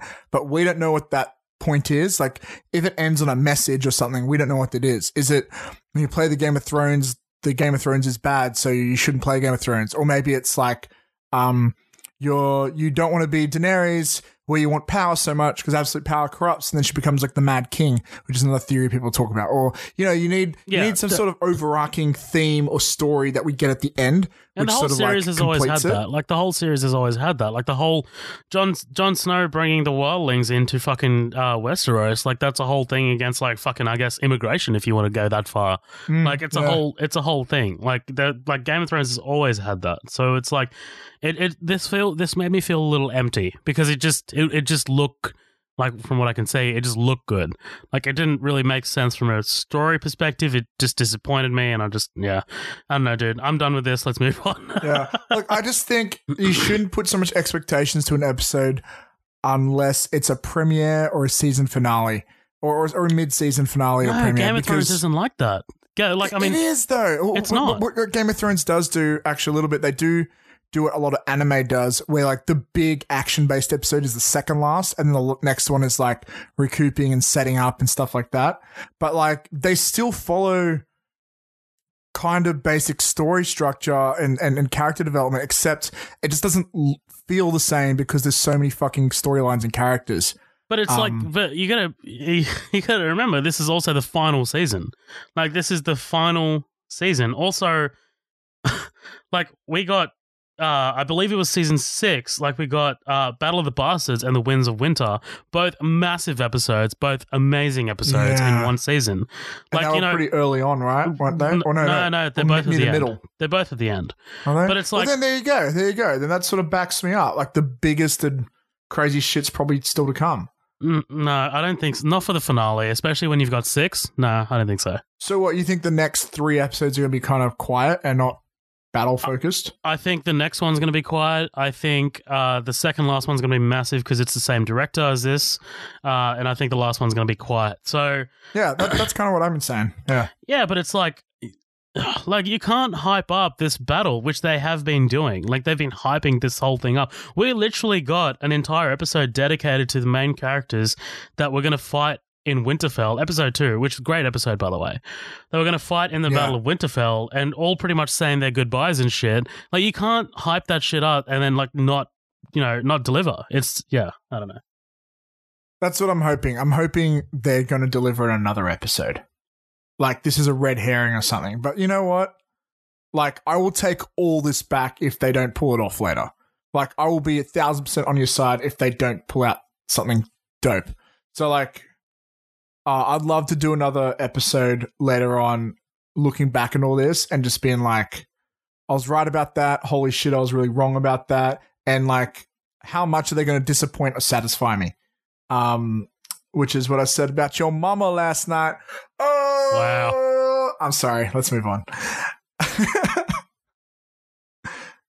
Hello, Zohab. Have you are you Yeah. still there? Have you Yeah, left? yeah, I said, I said, wow. I just thought that joke was so bad that you might have uh, Oh yeah, I died for a little bit. Yeah. All right, so that, that that that that sums up for Game of Thrones this week. Um, oh boy, if you thought that was big, the next one's the biggest one. Holy hell! It's the movie we've been waiting eleven years for. It's Avengers Endgame. Full spoilers. Like we're not even gonna like n- pretend to not spoil for a second. We waited a whole Full week and a bit. spoilers. Yeah. We we were meant to do this last week. We waited another week just to do this. Um, spoiler alert: Batman dies at the end.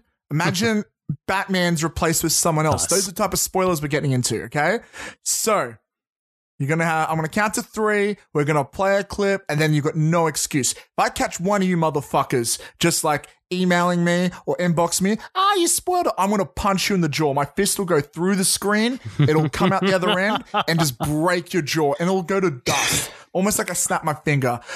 Motherfucking full spoilers, bitch. We out. One, two, three, boom. Whatever it takes.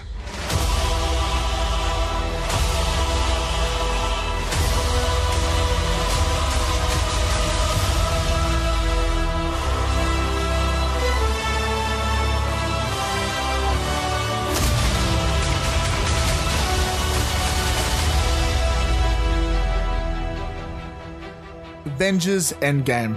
Uh, as we discussed earlier, I've seen it three times in like in less than three days. Um, have you seen it three times? I've times seen it you three times and I'm booked in to see it again, bitch. Really? I don't know if I could, man. Like this movie, it um Just get uh, into it. It get starts into it. off. It starts off really slow. It's it's it's all worth it because it's building up to some awesome shit. But um, it's it's it's a hard. It's not easy to rewatch. I feel as opposed to Infinity War. Still amazing though. Um, I'm just wondering, should we start this review with the big question near the end or at the beginning? Which is it better than Infinity War? Do you want to tackle that at the end or do you Is want that- to jump into Is that now? really a big question? I don't. I mean, like, I Is think? I don't, I don't. We can talk about it here. I don't think Okay. that. I don't think they're very comparable. So, I which one do you think's better? I, I don't know. I don't. I think they're both. I think they both stand up in their own right. I think in terms of rewatchability, I think Infinity was Infinity War holds up a bit better. But I think the story for this one was a bit deeper and a lot more satisfying. So, um, oh, definitely. Yeah. I think I think yeah, you can't hold up a candle to them because uh, I'm kind of really really glad that they didn't uh, label them Infinity War Part One, Part Two because they are so totally two different movies. So They Um, are. um, in fact, spoiler within like the 1st They're all 20 spoilers, minutes, dude. where I, I just feel like it's such a big one. When they kill off Thanos in like the first 20 minutes, I legitimately thought to myself, where does it go from here?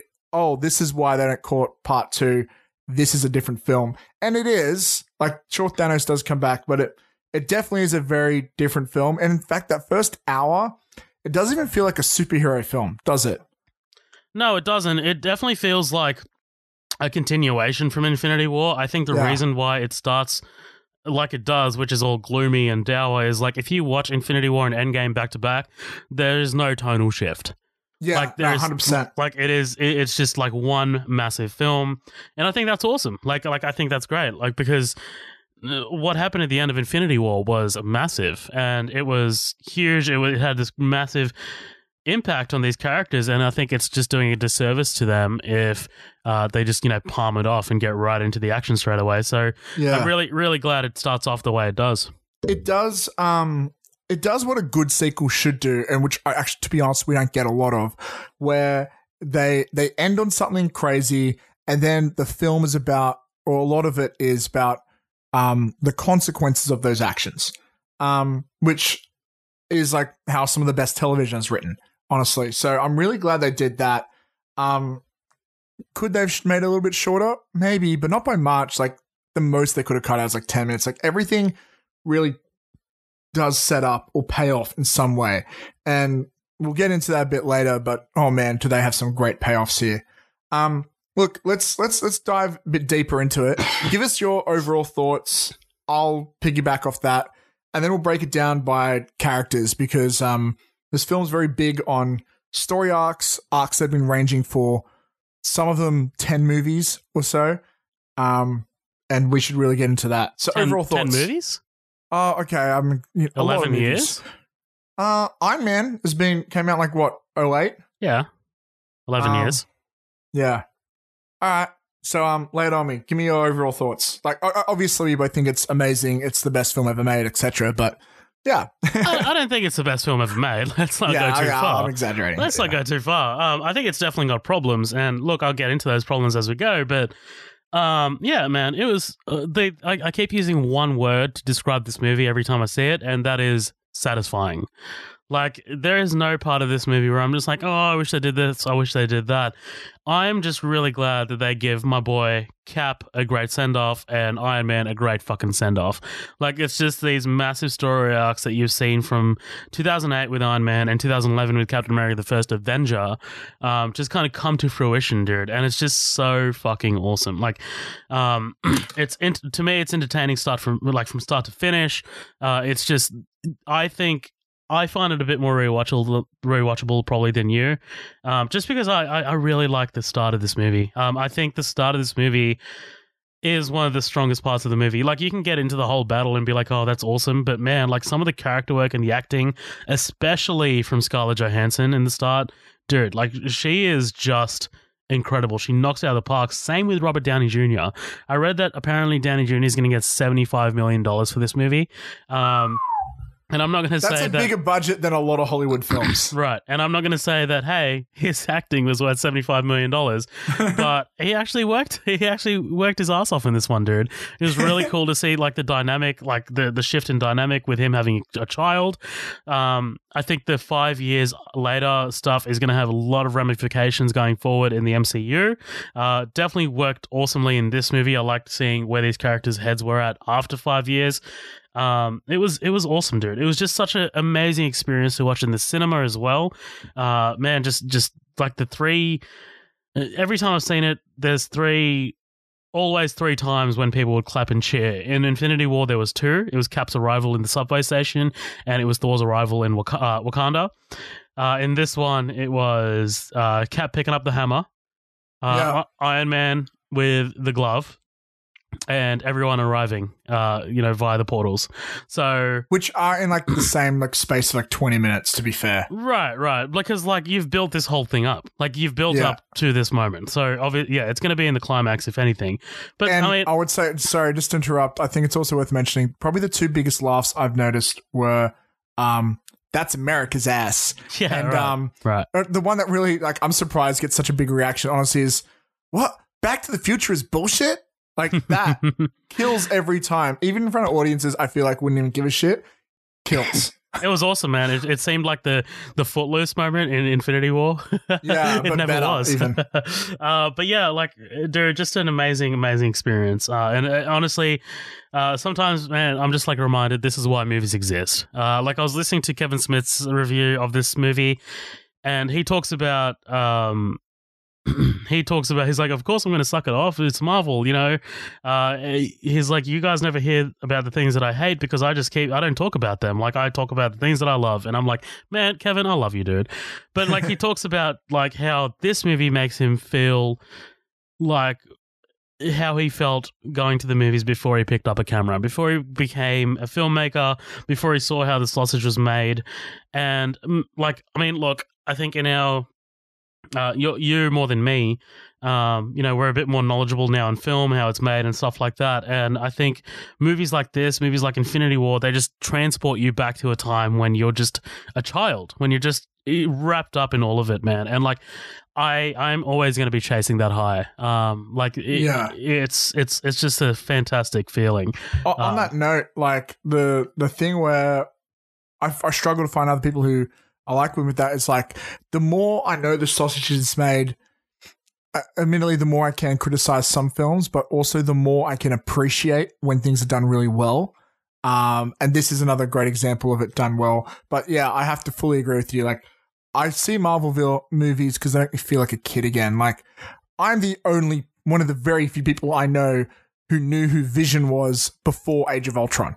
Right? Like, that's when I saw him come on screen to life in the theater. I jumped out of my seat and clapped, and everyone looked at me like I was a weirdo right? Like, and of course, I have moments like that with these last two films because they're just so amazing. But um, there's not a lot of films that can make you that excited.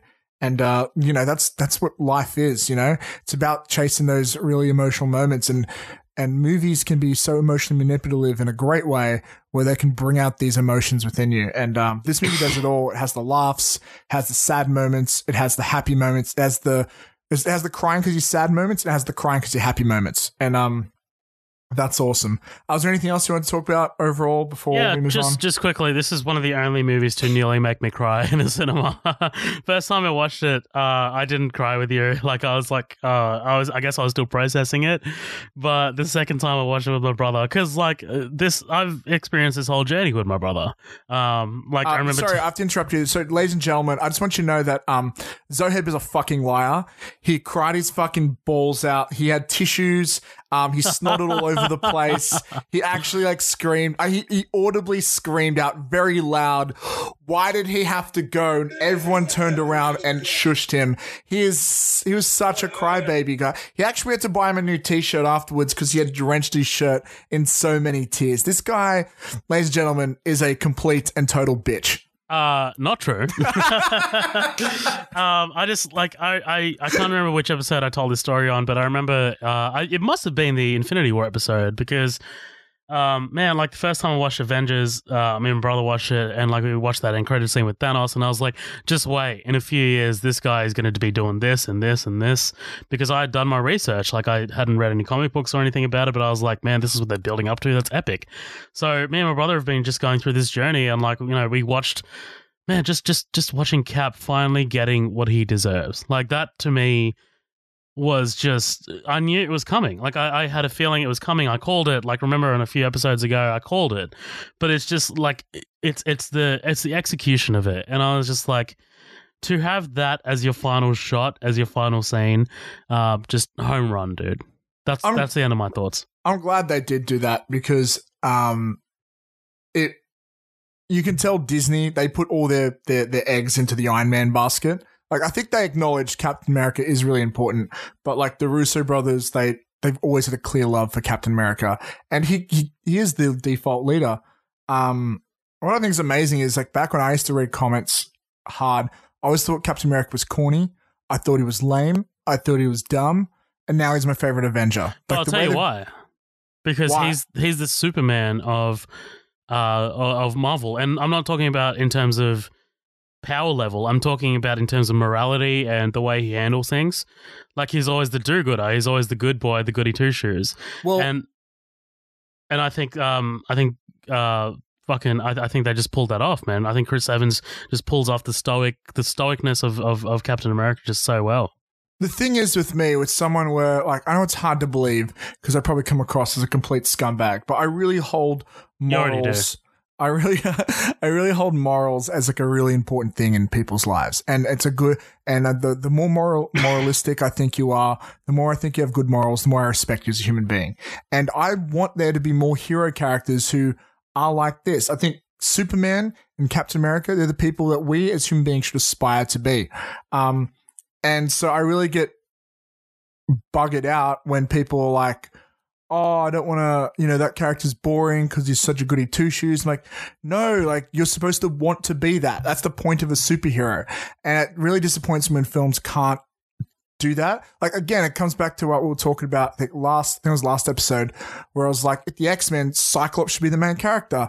And as a lot of people would say, oh, well, no, but Wolverine's more interesting because he's he's more of a badass. It's like, yeah, that's the easy route. Like with superhero, with with action films, make the character badass. But like, how can you make us want to be a good person. Like that's what a superhero is supposed to be. It's meant to be a good role model.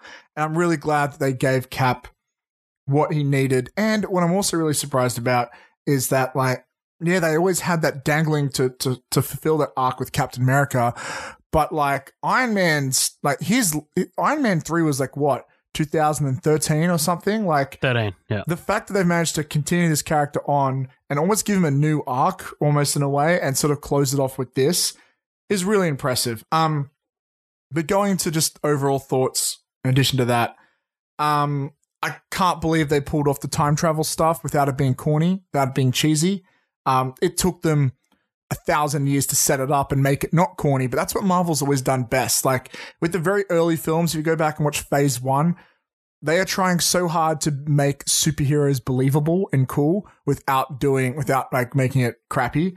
Um, and hats off to them. Like it's still, you look at Iron Man 1 and it's like, you know, you're seeing Iron Man in Afghanistan, which is crazy to think now that he's fighting alien, purple aliens. But like they made it so, like, that's what made you buy it and fall in, I think. Um, I liked how they gave how we saw characters more screen time than they did like in the last one. It sort of made more sense that way. Um, I have a few nitpicks to some characters, uh, which we'll get into as we go through. But overall, um, really great. But my biggest problem is I think the first hour, it just moves really slow. Um, it's not even just it's like it's not even just with like what they're doing. It's also like most of the good jokes don't come in until halfway through the film. And uh, I have to be honest here, like, um, as a Marvel fan, of course I love it. But it's like everybody else, like my my third time watching it, I saw it with a group of five people, right? Um, there was me and four others. Four of them hadn't seen the movie before.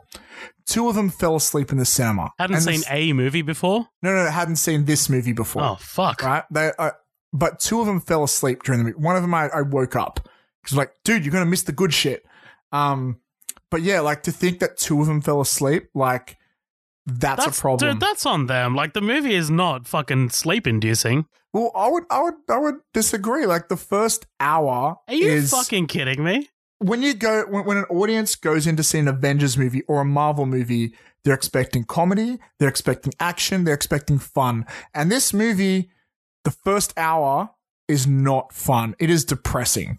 And that's fair enough. They set our like the whole point of Infinity War's end scene was to set our expectations. But obviously it's not going to work with everyone. I worry about Oh, little people kids just watching make me weep. I'm curious to see because you got to remember at the end of the day, the purpose of these movies mostly is to sell toys. I wonder what little kids are going to be like watching this movie. They're going to be so not into it at first. Like, I was talking to another friend who I saw it the second time, um, and she get this hated Infinity War. She thought Infinity War was boring, but she loved Endgame because from her perspective, it's like it's not real. I don't really care about the the the 3D effects and CGI and stuff. I'm here for the characters. And there's like very little character work in that movie. This movie's pretty much all character work. So she fucking loved this movie compared to Infinity War. And I found like a really interesting perspective because I hadn't spoken to anyone who had that, who thought Infinity War sucked, you know, um, or thought it was boring. Um, and she was like, I thought that movie was amazing.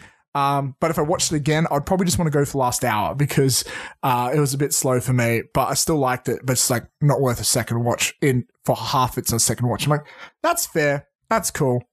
Um, but for me, obviously, I loved it. Um, also, I loved how this was a love letter to the fans. We all kind of expected that and knew that, but they they did the. You can tell the whole thing was written around the idea of how can we go back to previous stuff and do fan servicey moments. Maybe I'm greedy because I kind of wish they did even more of that. Like, what if they visit visited everyone's origin stories or something? But like, they they had enough of that. Like, everything to do with the first Avengers movie where they went there was absolutely amazing. In fact, I don't know how they even technically pulled it off because that movie was shot in a weird aspect ratio, but this film did not feel weird going from bit to bit. I loved how they even managed to incorporate Doctor Strange's stuff into there, um, which is really cool. Um, and yeah, again, all those fan servicey moments. Um, one complaint I've heard from some people, and I kind of agree with a little bit.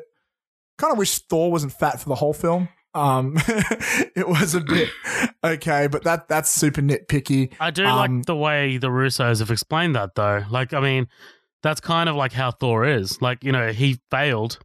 Yeah. He And, like, failed and he killed fa- Thanos out of rage, and now he's just, he's a drunk. Well, failure's also been a big part of his arc throughout other films too. Um, but what's great is like cool. What's also really cool is how they were able to still take this new version of Thor, still do another new twist on it, and still use him very well. And it's I can't believe it, but he is the comedic relief of this film, and they did it well. Uh, also, yeah, another big laugh we always get is like almost any time you see him wearing sunglasses, like he's a total crack up in this. In fact, I wish we got more of it in the beginning just to sort of help even out the the pacing a bit and give us some laughs. Also, uh, a fan servicey thing that I've heard a lot of complaints about, but I'm kind of okay with. But I can see where it comes. Like people just want to see Hulk smash one last time. Hulk is not violent at all in this film. I think you see one shot of him like throwing people off him, but that's it. um, but it's cool from a story perspective because it's like he finally got the Hulk and Banner to get along. Um, I think maybe the reason we didn't get a big emotional, big deal moment from the Hulk is because they plan on using him with more films. I don't think we've seen the last of the Hulk. Um, and also, it's so cool how they managed to pull off um, mixing Mark Ruffalo's face with the Hulk and it making sense. Um, I feel like maybe, yeah, it reminds me a bit of the Aladdin movie, except less weird. Um, I'm probably got another million. Oh, the other thing is, I kind of wish we got a bit more Stan Lee, but you know, beggars can't be choosers. Uh, just because I love Stan so much. Let, let's get into the the, the nitty gritty of this film, shall we? Um, let's talk about the characters one by one. Uh, let's start with the big bad, Thanos. What do you think of Thanos in this film? Um, yeah, man, I, I dug him. Uh, I mean, It- obviously they had to do something different. Uh, Hmm. I, I love like when you first see him, like you know he's he's become Farmer Thanos. Uh, he's he's content. He's like you know I use the stones to destroy the stones, and like you know he's just like I did my part. Uh, there's no reversing it. Thor chops his head off. All awesome. Love that shit. Love the way this movie opens, dude. First ten minutes, like boom, uh, and then it's just like I love the whole Thanos learning about his future. Like, I love that he's like, you know, this is my destiny. This is how it's going to be. Um, and it's just, it's fucking awesome, dude. Like, I, I love the way, um, you know, you can make him complain and be like, oh, they made him into a fucking typical Marvel villain. But honestly, no. Because, like, he learns about his future. Like, that. That is awesome. He's like, I'm not going to make the same mistake. I'm going to destroy every fucking thing, uh, and it still feels personal. It still feels, um, it still feels awesome, dude. And Josh So- Brolin as Thanos is just outstanding. Yeah. Like the reason we don't feel like that for most people is because we got an intensely personal look at him in Infinity War. Um, which is which is great. Um, I'm really glad we got that. Because otherwise, if this is the Thanos we got in the first movie, uh, it would be definitely less impressive. Um, but you know, they've made room for that. Um, it's just like Ant Man and Hawkeye. They didn't give attention to one in one film, so the other one gets attention now. Um, which is really awesome. Um, with Thanos, uh, I think um, I really liked him in this. I think at the end, like it was really cool just seeing him in combat. It was so incredibly awesome. Um, I do think this sort of leads into another character, but Nebula had a bit too much screen time. Sure, she had a good arc, but I feel like her stuff kind of distracted a little bit from all the other stuff. Like if I had to cut out anything, it might be a little bit Nebula. Um, Really? that's- oh man, yeah, I, I yeah. don't know. I, I love Nebula in this.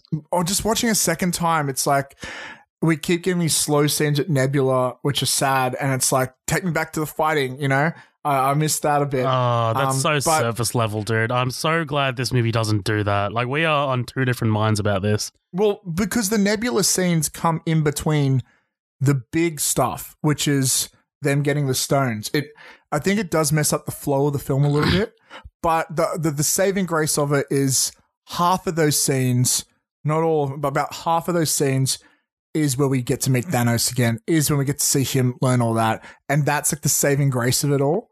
Um, and also, of course, it does pay off with a great scene with Nebula versus Nebula, like sort of having her choose her own destiny, which is a great moment. And hopefully that means it ties into Gamora's stuff going to um, Guardians Volume Three, which, by the way, starts shooting in 2020. Yeah, I Um, just saw that. Yeah. Awesome. Um, so Sooner than I, I- thought, I've to be honest. Yeah. Do you have anything else to mention about Nebula uh, or Thanos? No, no, man. Other than again, both fucking great performances. Karen Gillan is fucking amazing as actually, yeah, good good point. This is probably actually her best performance as Nebula. Yeah, um, totally. but in her like it's also the meatiest stuff she's ever been given. Um, uh, with that, we also get a little bit of Gamora, very little bit of Gamora. I'm very Let's, interested to see let's where not, they take the character let's, in the future. let's not go into those kinds of characters, dude. Yeah, We're not, okay. we just we don't have time. Let's focus on the original six. All right, let's let's look at the big guys. Um, so the big one, Robert Downey Jr., Iron Man. We've kind of touched on him a little bit already. Um, I I liked his like I liked him in this, like the CGI of his suit better in this than Infinity War. I thought it was a little bit too, I don't know, in in Infinity War, but this like it felt a bit more return to form for the for the character. I mean, Um, like that doesn't really take me out of it. I'm I'm I'm good. Like Disney have the, like Disney Marvel have their own sort of like CGI sort of I guess look. So I'm I'm fine with that shit. I don't care. Um, but I, I think Downey Jr. Like let's talk about Downey Jr. I think he definitely, like I said, man, it dialed it in for like not dialed it in. Sorry, fucking dialed it up for this particular installment. Yeah, um, might have been his best performance as Iron Man. Uh, he had some really great scenes. Um, I love you, One three thousand. yeah, um, oh, so beautiful. Um, his funeral scene is so incredibly beautiful. Uh, second we saw the uh proof Tony Stark has a heart, such a great callback in such an emotional way. Um, something you pointed out to me, which I didn't realize, is when Happy's talking to Morgan, uh, which Morgan was referenced and set up in Infinity War, if you pay attention. Um, but yeah, like she talks about cheeseburgers, and that's like a, a reference in Iron Man 1, where he Right. says he wants it's the first a thing he wants as soon as he gets back out of the cave. So, yeah, it's awesome, man. Like, it's just it feels special. Like having the director of fucking Iron Man, the guy who started it all, Jon Favreau, right there uh, at the funeral of the character who started it all. It just feels fantastic. But what, can we? Can you stop bringing? We didn't talk enough about Robert Downey Jr. Dude, the scene that he has with Pepper, where he talks about like Pepper's like, uh, he's like, "What are you reading?" Oh, a book about composting. He's like, "Oh, composting. Yeah, yeah, I did it. I did Yeah. it." But it's just like his little introspective moments, dude. Like, I like he was. You can tell he was conflicted. My favorite scene ever in I'm talking all three Iron Man movies, uh, Civil War, everything. Everything that he had with his father. Like like Yes, Downey Jr.'s yes. acting against John Slattery is fucking incredible, man. Like it's just something special. Um, that was particularly amazing for sure. Um, it was really, I love how they found a way to make it all full circle. Um, and they used that scene for both Cap to pay service to both Cap and Iron Man's char- uh, and Robert Downey Jr.'s characters. Um, which we'll get into Cap probably next, but that was just so beautiful. Um, side note, I want to pull out as one of the very few people who care about the Marvel TV shows. This is the first time ever a Marvel movie paid homage to a Marvel TV show. Um, sure, Howard Stark is in the Peggy Carter show, but in the background we see Jarvis, who's in the TV show for Agent Carter as well. Which, like, thank you for doing something with that Marvel. Just as a complete nerd dork fan, that meant something to me too. Um, but staying back in Robert Downey Jr., I keep moving away from. Um, he's incredible. He's amazing. He's the best. Um, not much more I can say about that, honestly. Uh, in, in general, I loved how, and this applies to like the main six in total, how they were just able to get everyone to look and feel like they did in the first Avengers. Like when you see those um, extra scenes that sort of supposedly happen after Loki, uh, the fight with Loki, like they felt so real. Like if you told me they filmed them back in 2012, uh, uh, but somehow had future technology, I would have believed you. Um, that's really cool. Um, I can't think of anything else that's left to say that I haven't, other than one nitpick I have with the film. Um, a bit of an ex machina thing going on. They made a whole big deal about him dying in space or running out of air just for Captain Marvel to quickly show up and bring him down just to leave again. That felt a little like convenient, but we can nitpick till the cows come home. It doesn't change the fact the way how it emotionally makes you feel. But I think that's actually the weakest moment of uh, of the film. if I had to be super nitpicky. Um, but I don't put that on Robert Downey Jr. He was amazing in this film. Is there anything else to really say about him? Uh, no, dude. It's just, it's just. You're, you're um, mad at me for saying that, aren't you? No, no, no. I, I think like I'm not going to comment on it because I, I think you're wrong. I think Captain Marvel was used pretty poorly in this whole film. If we had to get Well, into her. uh, hold- what, who are we talking about here? Sorry, I, I completely I did miss that last part Oh, um, Captain Marvel. because you're kind of everywhere. So so the scene where where they make a big deal out of Iron Man possibly dying in space. Right, It's a real depressing thing. right. She shows up out of nowhere, brings him to Earth, and kind of leaves straight away. And then sure we get in the end to fight for ten seconds as well. But like I feel like that's a bit of a weak point in the film. Yeah, I the use talked about her? that. I think I talked about that with Colin. Like, it, it's it, it does like seem like that they are riding around her, which they kind of have to do. But um, think about it this way, dude. The entire plot of Endgame takes place in like a few hours, probably. Think about that, Yeah, I I guess. because when they're in the when they're in the quantum realm, the time works differently. They've technically been in there for what, like an hour? Yeah.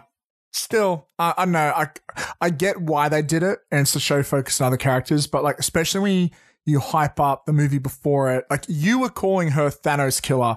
Like that's how much they hyped her up and how important she was to this movie. Which I guess Marvel does like to misdirect us with expectations. But yeah, I know. I kind of wish she had more to do in this film. But that's okay. Um, that sort of wraps up both Captain Marvel and Iron Man. Um, we've kind of said a lot about Cap. Um, what is there more to say other than like, oh my god, seeing him as an old man, that whole heart moving moment with Peggy, oh, brought a tear to my eye. So beautiful, won't you say? Yeah, man, he's the one that I'm the most interested in because I think he's got a little bit of a deeper storyline than Tony Stark. Um, that's not taking anything Sure. away from Stark. I just think they, uh, like what the Russos did with him in Winter Soldier and Civil War, um, and even what Joe Johnston set up with the first Avenger. I think there's just so much meat on the bone. Um, to the point that I don't think they could have ended it any other way. Like, I know that we were getting red herrings that maybe Cap's going to die in this, but I'm just like, man, I kind of hope it doesn't go that way. I hope he finally gets his last dance. I hope he gets to live his life, you know, because it just, like, his whole thing about, like, being a man out of time and missing his whole life, like, that's just tragic to me, man. Like, that's just so depressing. And, man, I think. I think Chris Evans just plays that so well, like the whole stoic, na- the whole stoic nature of Cap, and um, eventually, you know, when he becomes a leader, when he fucking wields Mjolnir, Jesus Christ, dude, Dude, when he finally is one of says, the- when he finally says Avengers assemble, when he finally leads this massive army against the the Thanos army, like it's just it's insane. Like it's just what a way to go. What I'm Him- so satisfied. him picking up the hammer, and I, I, they must have this plan since Ultron because they hinted at it then. But him picking up the hammer is one of the most triumphant moments in cinema I think I've ever experienced in a theater.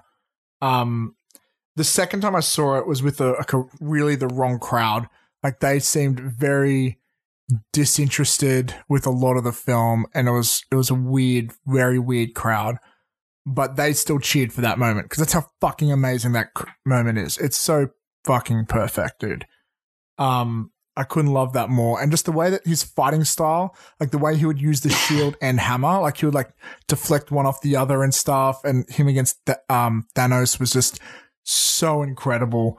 And like, oh, dude, also like he had some funny lines when he got to, like him fighting himself was such a cool scene.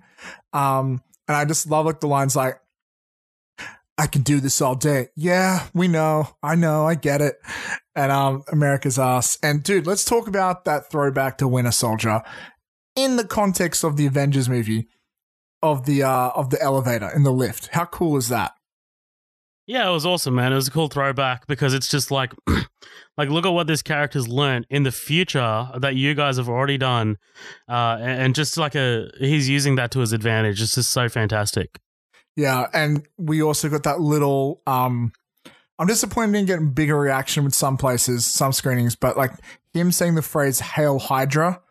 Ooh, that's so great. And they got all the actors back too from that scene. It was such an incredible moment. Um, do you have anything else? I feel like we're missing some other amazing moments, but that kind of wraps up Cap, doesn't it? Yeah, dude, he was awesome. Loved him. Very satisfied with his ending.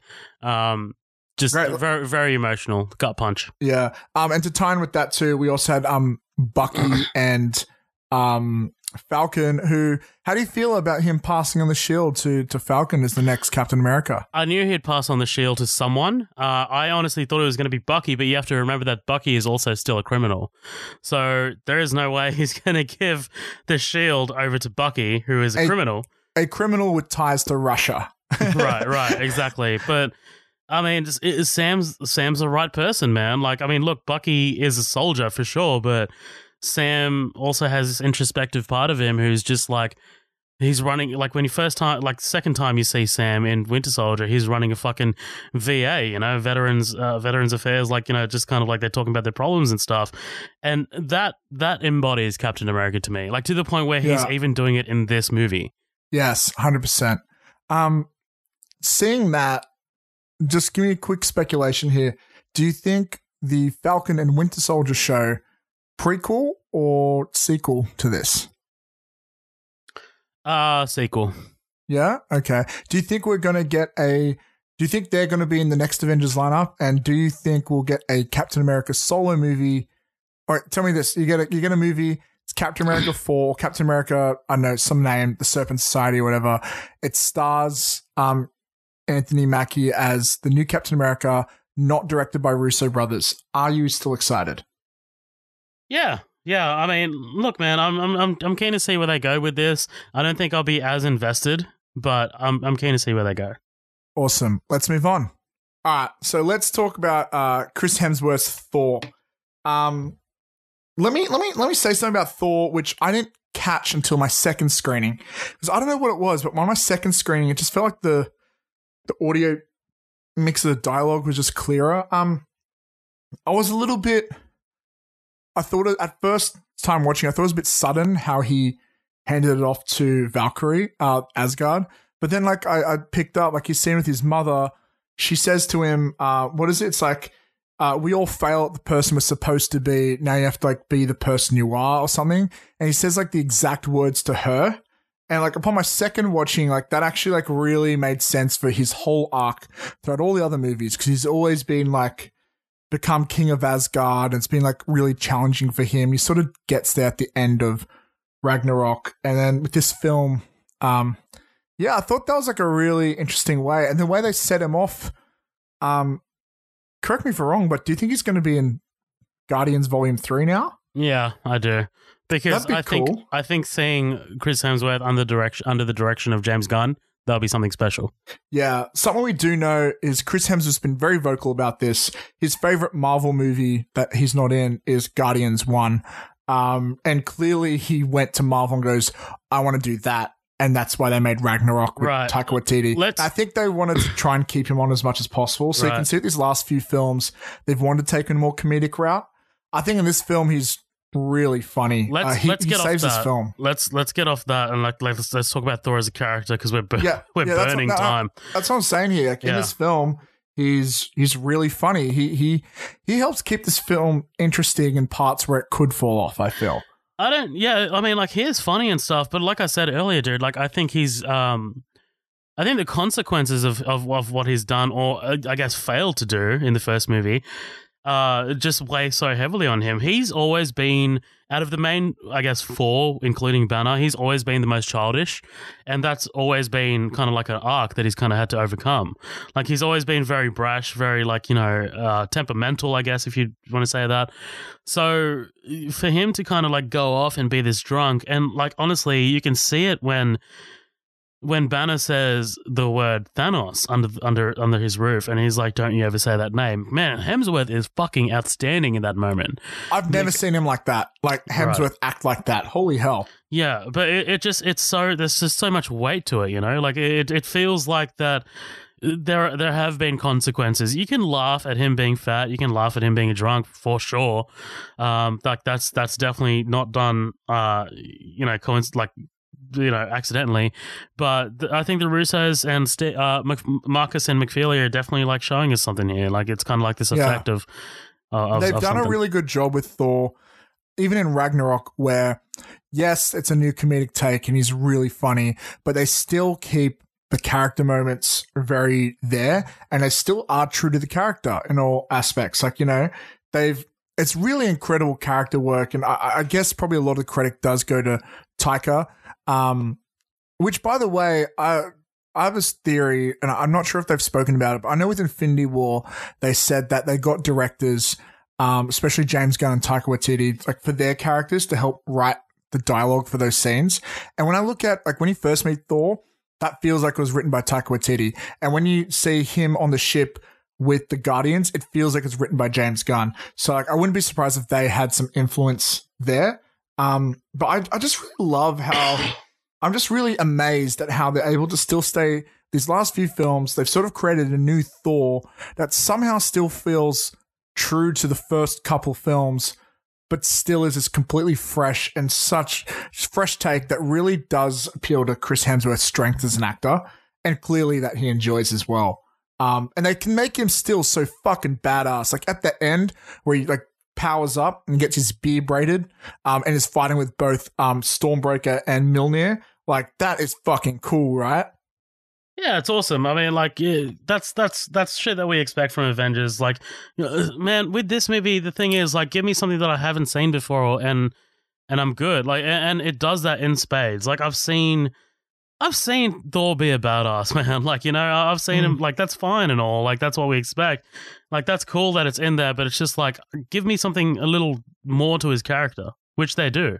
Yeah, man. Like, I, I did not expect to get so much time of him being emotional with his mother. Um, but, like, it did so much for the character. It's really great character work. Like, hats off to them. Um, for sure. Uh, let's move on. Uh, we talked about Captain Marvel. Um, oh man, um, let's let's talk about the Hulk, Bruce Banner. Uh, what are your thoughts of him in this film? Um, yeah, I dug it. I, I dug it. He definitely served a pretty cool story purpose. Um, like I, I love Mark Ruffalo as the Hulk, dude. Like he did take me a little bit to come around, uh, but man, I, I just I fell in love with him. He's got that soft quality nature about him that just makes Bruce Banner so loving uh, and endearing. Um, and he's just so he's so lovable in this. Like you know, I I could have done with a little bit more Hulk smashing. Like if if the, if you want to do if you want to take the fucking shallow part of me and be like, oh, I wanted to see this. Like I'm, you know, I could have done with that a little bit more, but I'm not mad at what we got. Like I like that it makes sense, dude, because he's this smart fucking scientist. It makes sense that he manages to balance these two fucking egos that are fighting over his body. Like I, it, it just makes sense. If we never get Hulk again, um, it's a good way to sort of end his arc, like on a pay perspective. Like it would be kind of cool if they made a bigger emotional deal about it if it is a send off, but I have a feeling it's not. Um, that being said, I yeah, I feel like we haven't seen the last of Hulk. I feel like we will see him Hulk out again. But um, I loved how much more of Mark Ruffalo's personality we got this film. Like he he's such a spacey guy.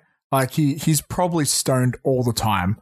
Um, and he and he just he's able to just I feel like he wasn't even acting in this film. He was just being himself, you know? Um that being said, like this film sort of made me realize like I don't know if Mark Ruffalo was the best choice to play Hulk, but they've event I think they found a way with this film to make it play to his strength as well. Um, and sure, in this film, his main purpose exposition. That's the last thing you expect from the Hulk. Um, but you know, because he's just personality and character, he was able to make the exposition entertaining and funny as well. Um, I'd say like the second, if there was, if there was a, if if Thor is the comedic relief of the film, um, Hulk is the also comedic relief of the film.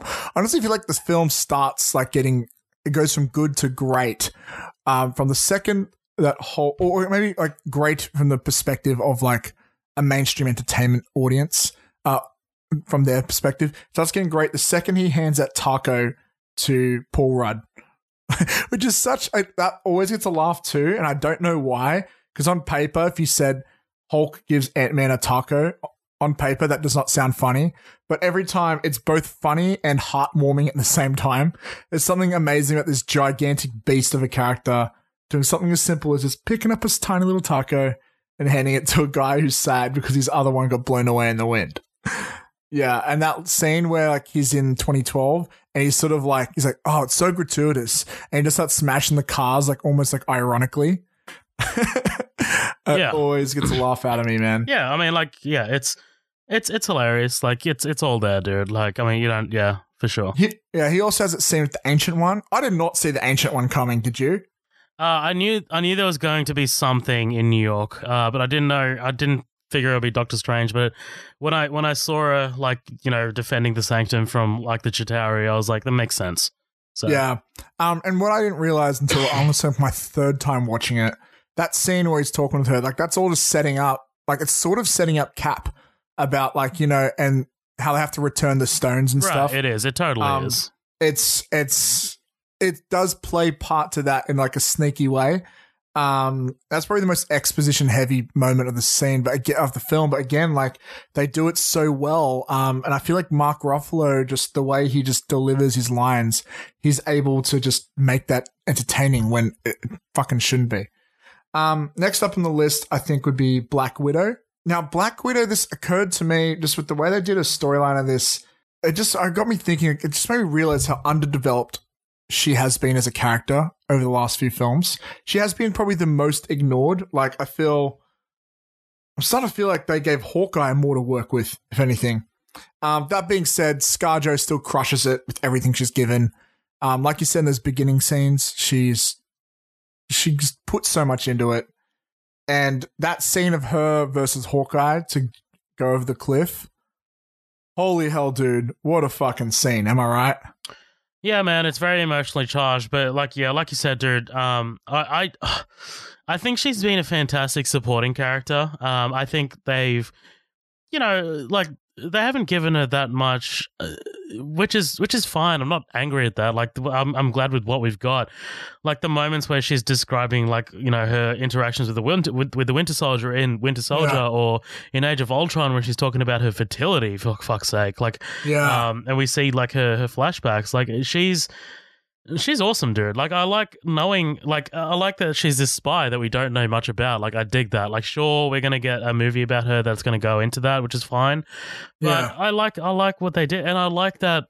Uh, in this movie, dude, like I like that she's so determined to fix the world. Like that is so, um, such a such a hero thing to do. Uh, like you know, after Yeah. losing everything, she's so determined. Like when she's having that call with um those those characters, and she's just you can see her. She's like talking to Okoye, and she's like, "All right, what are we doing about that?" And Okoye is just like, "Well, Yeah. look, we can't fix this." Speaking of which, I read today, um, supposedly, you know how Okoye is talking about an earthquake under the sea? Yeah, I Um, know it's a setup to something. I know. I I.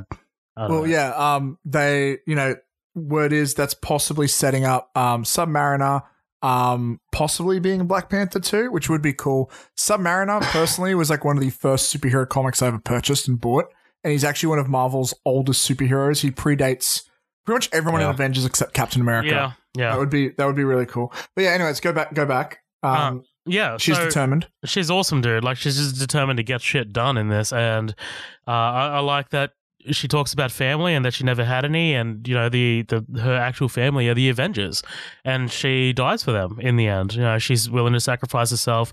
Um, a lot about this movie is sacrifice. So Yeah, you, Um, you get that great line of dialogue where um, I can't remember who says it, but someone says, "Did she have any family?" And like Cap's just like, "Yeah, us." right, And uh, and exactly. you get those little moments, sort of hinting at whatever, where like Hulk is the most mad when he finds out. He smashes to the floor when they're talking about it. He throws that um, bench away. Um, I feel like with Ultron, they they wanted to find something to give Black Widow, so Joss Whedon decided to give him a relationship with Hulk. I feel like the Russo brothers didn't like that, so they they tried to write that out. But at least they kept those little moments in there for like Hulk to like sort of show that or something. Um, but I think going back what you said, you're right. She kind of is a supporting character, but in marketing, they've treated her like a lead. Like she's in, she's there with every talk show host, just so it's not a sausage fest. well, she's one of the there. she's the There's- highest paid actress in the world. Like Yeah, and she's also like a major thing. But these films have never treated her like a lead. Which, looking at like things with this film, I kind of wish maybe she got a little bit more screen time. Maybe they gave her a little bit more meat to work with. But she's such a great actress. She's able. You can give her fuck like like Infinity War. She's got like what three seconds of screen time, and she fucking owns those three seconds of screen time. You know, Right. But like you said, like everyone who didn't get play in Infinity War got play in this. So Yeah, thankfully, thankfully. Um, uh, speaking of people who didn't get play in Infinity War but got play in this, and really ties into um Black Widow, Hawkeye. Um, I really love the stuff they did with his family. Like they literally opened the film with him. Um, and they really, I think if anyone, um, when it comes to stakes that are set up in this film, Hawkeye's been given the most, as in within the context of this film. Like I think Iron Man and Cap, like, she'll have more screen time and all that. But like, Hawkeye kind of represents the rest of the world in a sense that he loses his family. He'll do anything to get it back. They give him a scene in the middle when he gets a chance to almost see them and not. And he gets them to end. Like, he, in a weird way, from like a story perspective, kind of represents the stakes of what's on board. And, um, it's just great to see Hawkeye finally get some justice as a character, you know? yeah, man. Um, he was dude. Like I was really surprised that they started the film with him. Like like that was really cool. Um, but man, like the the journey that Clint goes on, like, uh, man, it's so refreshing to see a hero kill people and go fucking off the rails. Um, Mm. like when he's in in in Tokyo in that amazingly shot scene, by the way, um, when he's fighting Hiro Hiroyuki Sanada, who's fucking Last Samurai and the Wolverine. He's an awesome Yeah. actor, dude. He's in Westworld as well. Um, but yeah, when he's when he's actually fucking actually killing people, and like it's just like, dude, you have dropped so far from like what you used to be. You used to be a hero in Age of Ultron. He like talked to Scarlet Witch. You know, he talked her up. He's like, you know, if you go out there, you're an Avenger. Like, you know, he's just fell fallen so so far from what he's become, and it's just so tragic. But it's at the same time, it's beautiful. Like when he reunites with his family in the end. So Well, I that's really, great. Oh, sorry, go on. Oh, I was just gonna say I really like the the the journey that that Clint goes on in this movie. Yeah, well, that's great story writing, and like that's kind of why I feel like Hawkeye's a great way to sort of like represent the film. Like you could, if you cut out, mo- if you just cut, if you make it a Hawkeye cut, the film would in some ways still make a lot of sense and like structurally because they've they've given him that arc and. That, that's what a, that's that's what uh like the hero's journey kind of is. It's it's the rise, the fall, it's the rise again, and like Hawkeye's just done so well in this film. Um, I was really surprised they did so well, so well. Um, also like with Hawkeye, his redesign is so pretty cool, man. Like I love the mohawk. I love an excuse to see a mohawk. I'm a punk rocker at heart. I love my mohawks, man. And seeing him with the sword, like the sword just looks so much more threatening than a bow and arrow. Like even that scene where they meet Red Skull again and he draws the sword. It's like I'm glad he did that instead of bow and arrow. It just looks cooler. Um, so yeah, go Hawkeye. He he's totally kicks butt. I'm just realizing now, is he do we get any shots of him fighting in the big war at the end? I can't think of any. I can't remember. there was just so much so going much on. there. It's probably in the background. You know Um, what, dude? Like, just a quick aside. Um, my brother, when I watched it with him, it was really interesting because he's not very much into film. He's not as dialed in, but um, you know, he loved the battle in the end. But like, as we're driving home, um, he's like, I think the battle was one of my least favorite parts, and I said, What? I said, dude, that's that's that's kind of interesting because you're watching it for the characters in the story. Like you're like honestly, like look, the battle is epic. It's awesome, but it's just like I I love what they do with these characters, and I love that this is the end game for most of these characters. So. It, you know, having my brother say that that was just such a proud moment for me because I'm just like I I think the battle is epic, man. It's fucking incredible Yeah. um, and the build up to it is incredible. But it's also like I I love everything that came before, and I'm so glad that he did too. It's it's a real testament to the film to a film when they can make the non-traditionally exciting parts Right? engaging. Are we done? Um, uh, with Hawkeye, yeah, I think so. Um, who do we got? Oh, Ant Man. Ant Man's a is a big player of this film. Ant Man has the MacGuffin that sort of is the story engine of this film. Um, and I feel like a lot of things I said about Hawkeye apply to Ant Man, right? Uh, yeah, pretty much. I mean, like he's kind of like the only one outside of Tony that has the the the family sort of element to it. So uh, when he goes, man, I said, I think I said to you, seeing Paul Rudd actually do drama acting, fucking awesome, dude. When he's like arguing with with uh, Downey Jr., like when they go to him about the the whole time heist plan, like it's just it's it's cool. Like I like I like seeing that side of Paul Rudd. But yeah, Yeah. man. eh, You you also pointed out, sorry, on that note, I think it word needs to be mentioned. You pointed out a really great point to me after our first screening was that like seeing him in this new context and like if you think about it, also from the little bit we get in Civil War, we're seeing Ant Man with these dramatic scenes. It just it just goes to show like the writing he's getting for those other Ant Man films are just not playing to the strengths of this character or of this um of this actor. And I know, I think the Ant Man 3, Ant Man the Wasp 2, whatever they're going to call it, needs a new director. Peyton Reed, you're, you're not up to scratch. Um, I'm calling you out. Just Endgame just shows how much more we can get out of this character. And I feel the same about Civil War. Right. right. I agree. And um you know, I don't think Scott is given like this massive arc or anything like that, like this, like the original six are. So, um, like he's just kind of there for, I guess, plot purposes. But uh, I do, I do like with what he, like, I do like what they did with him. So he's, fantastic. So, uh, yeah, man. Like, do we, do we have any more characters? Because uh, I had a comment that I was going to read. Just, uh, yeah, Rocket doesn't really do much in this film, does he? No, but I mean, like, dude, like all the supporting characters are fucking Yeah. awesome. Like, you can just wrap that all into one. yeah, yeah. Um, yeah, I think that sort of uh, wraps it up. Oh, just one thing I wanted to mention I forgot to before. Um, hats off to Marvel for being able to keep the Thor part such a big surprise. Because you look at all the trailers, all the posters, everything.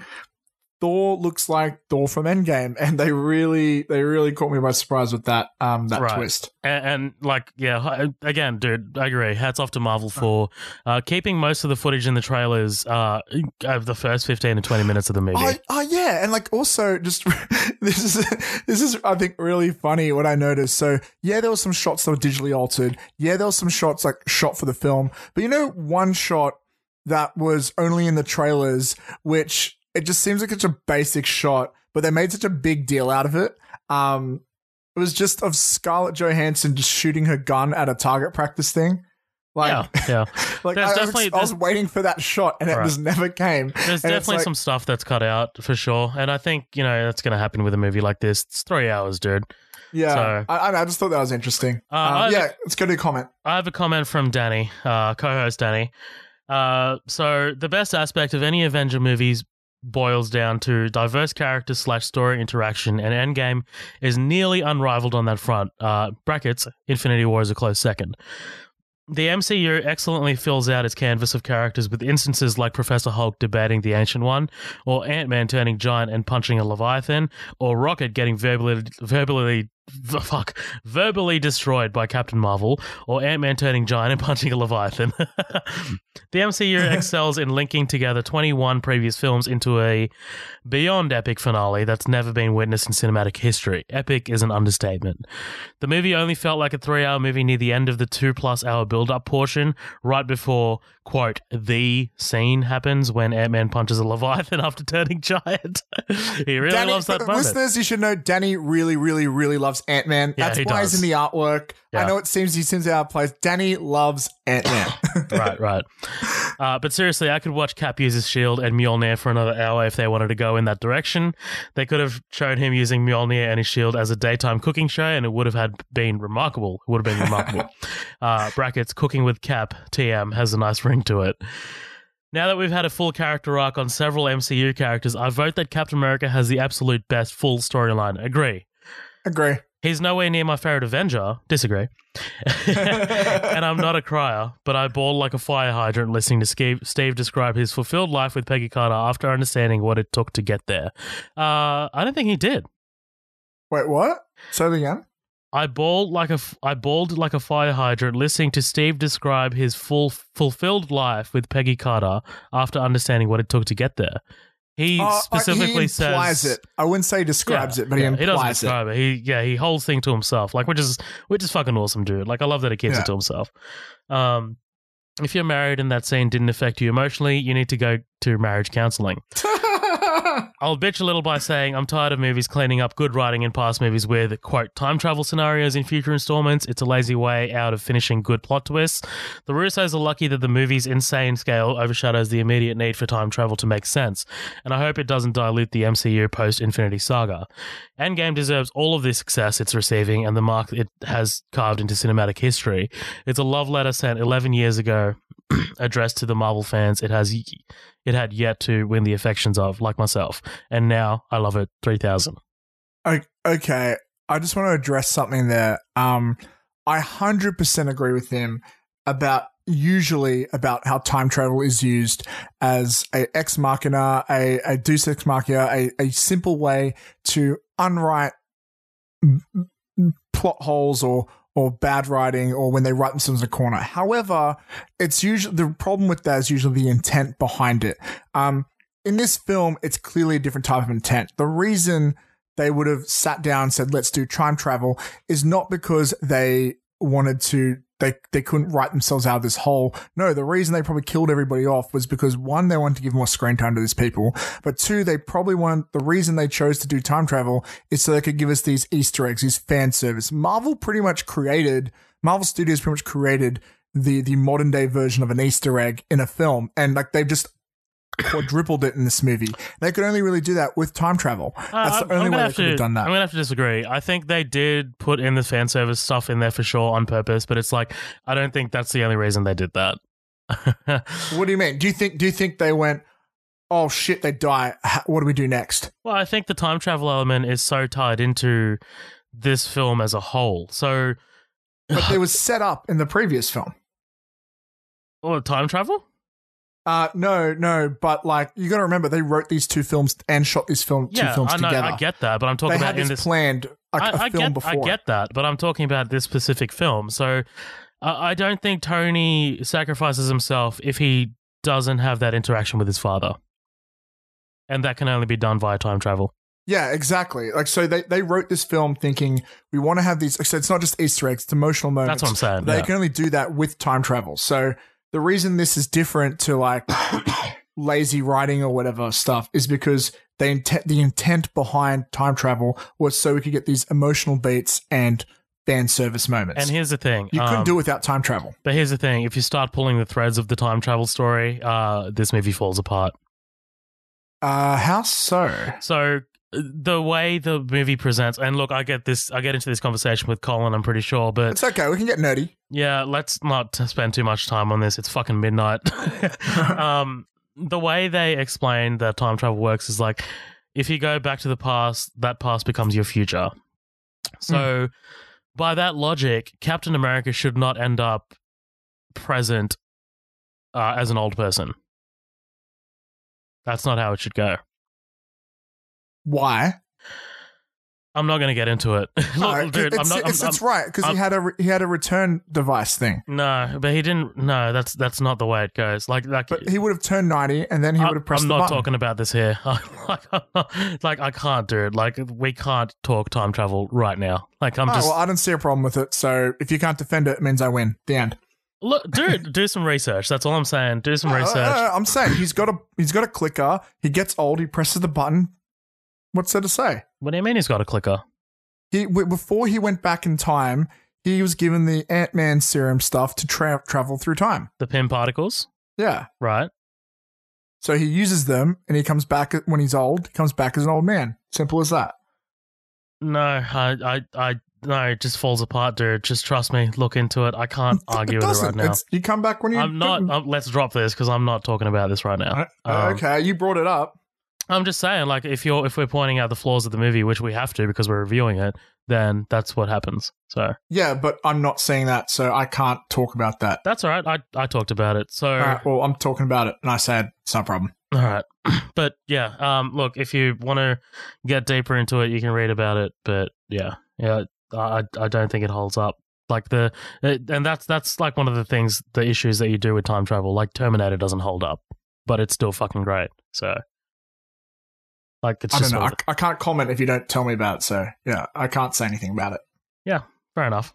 but I mean, like it's it's yeah, it, it's very schlocky. It's it's very um, uh, it- it's it's just kind of like simplistic, and uh, it's it's not it shouldn't be. So, but yeah, well, like, the film always aims to be sim- like kind of simplistic. Like yeah, I know, I know they I know they why spend they a did scene it. I sort know of setting that up. I know why they did it for sure, from a script writing perspective, for sure. But it's just like, dude, trust me, it falls apart. I, like that's all I'm saying. Like I'm not I'm not going into it, but like, uh, yeah, dude. Uh, shall we move on? Yeah, sorry to the listeners if you're confused. I'm I'm the same boat as you. Um, so next up we got uh Colin.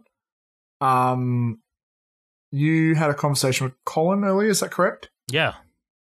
Uh, You wanna set Colin, that up? Colin, yeah. So Colin uh, wanted to give his review on Endgame because it's Endgame. So, um, very much like our us review, um, you know, it's pre-recorded ahead of time. So I do apologize if you do hear me kind of like repeating stuff or changing my mind on stuff. I've seen it more times since um, I, I watched it with Colin. I think at that point I'd only seen it twice. So maybe my thoughts change on stuff. I do apologize uh, in relation to any sort of like um, things that I've changed my mind on. So um, it might be a bit confusing. But yeah, man, um, do you want to turn this over to Colin? Take it away, Colin. I actually think it, I actually think it's me starting it. uh, Take it away, Zoheb. Yeah, take it away, Zohab. This is gonna work, Steve. I know it is. Because I don't know what I'm going to do if it doesn't.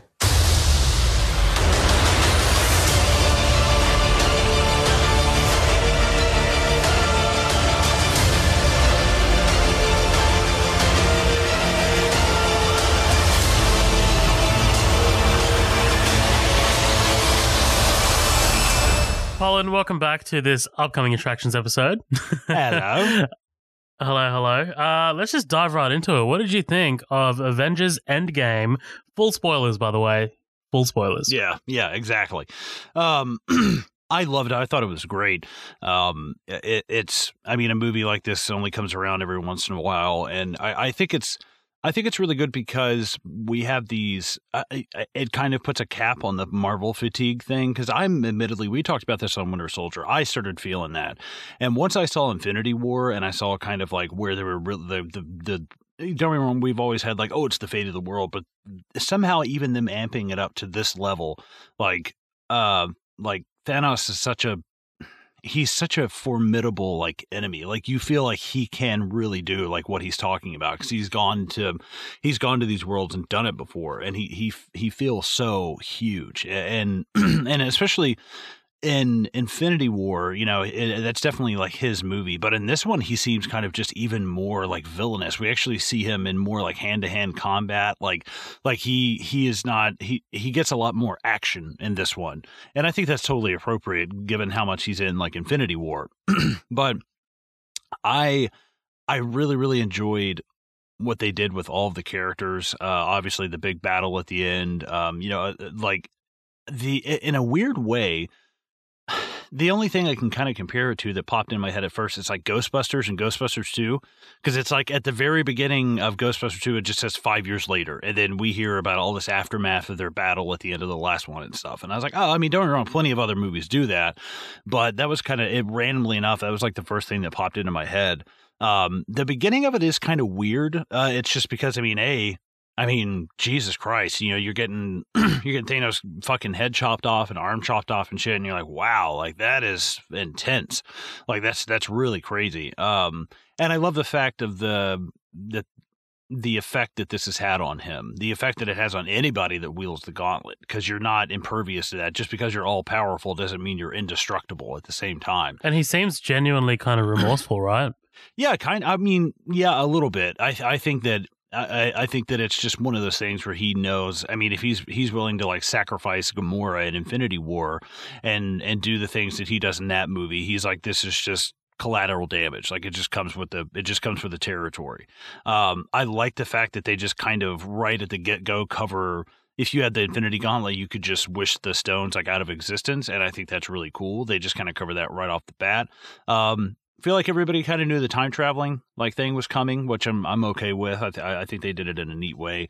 Um, but I I especially love what they did with Hawkeye. That was really cool you know him uh, him kind of because he, he admittedly hawkeye has been usually one of the least interesting characters like no but no kid wants to be hawkeye they always want to be iron man or hulk or cap or whatever um, and I, th- I think like black widow and hawkeye always gonna get like a backseat but in this one they have a great story. It's really really really good.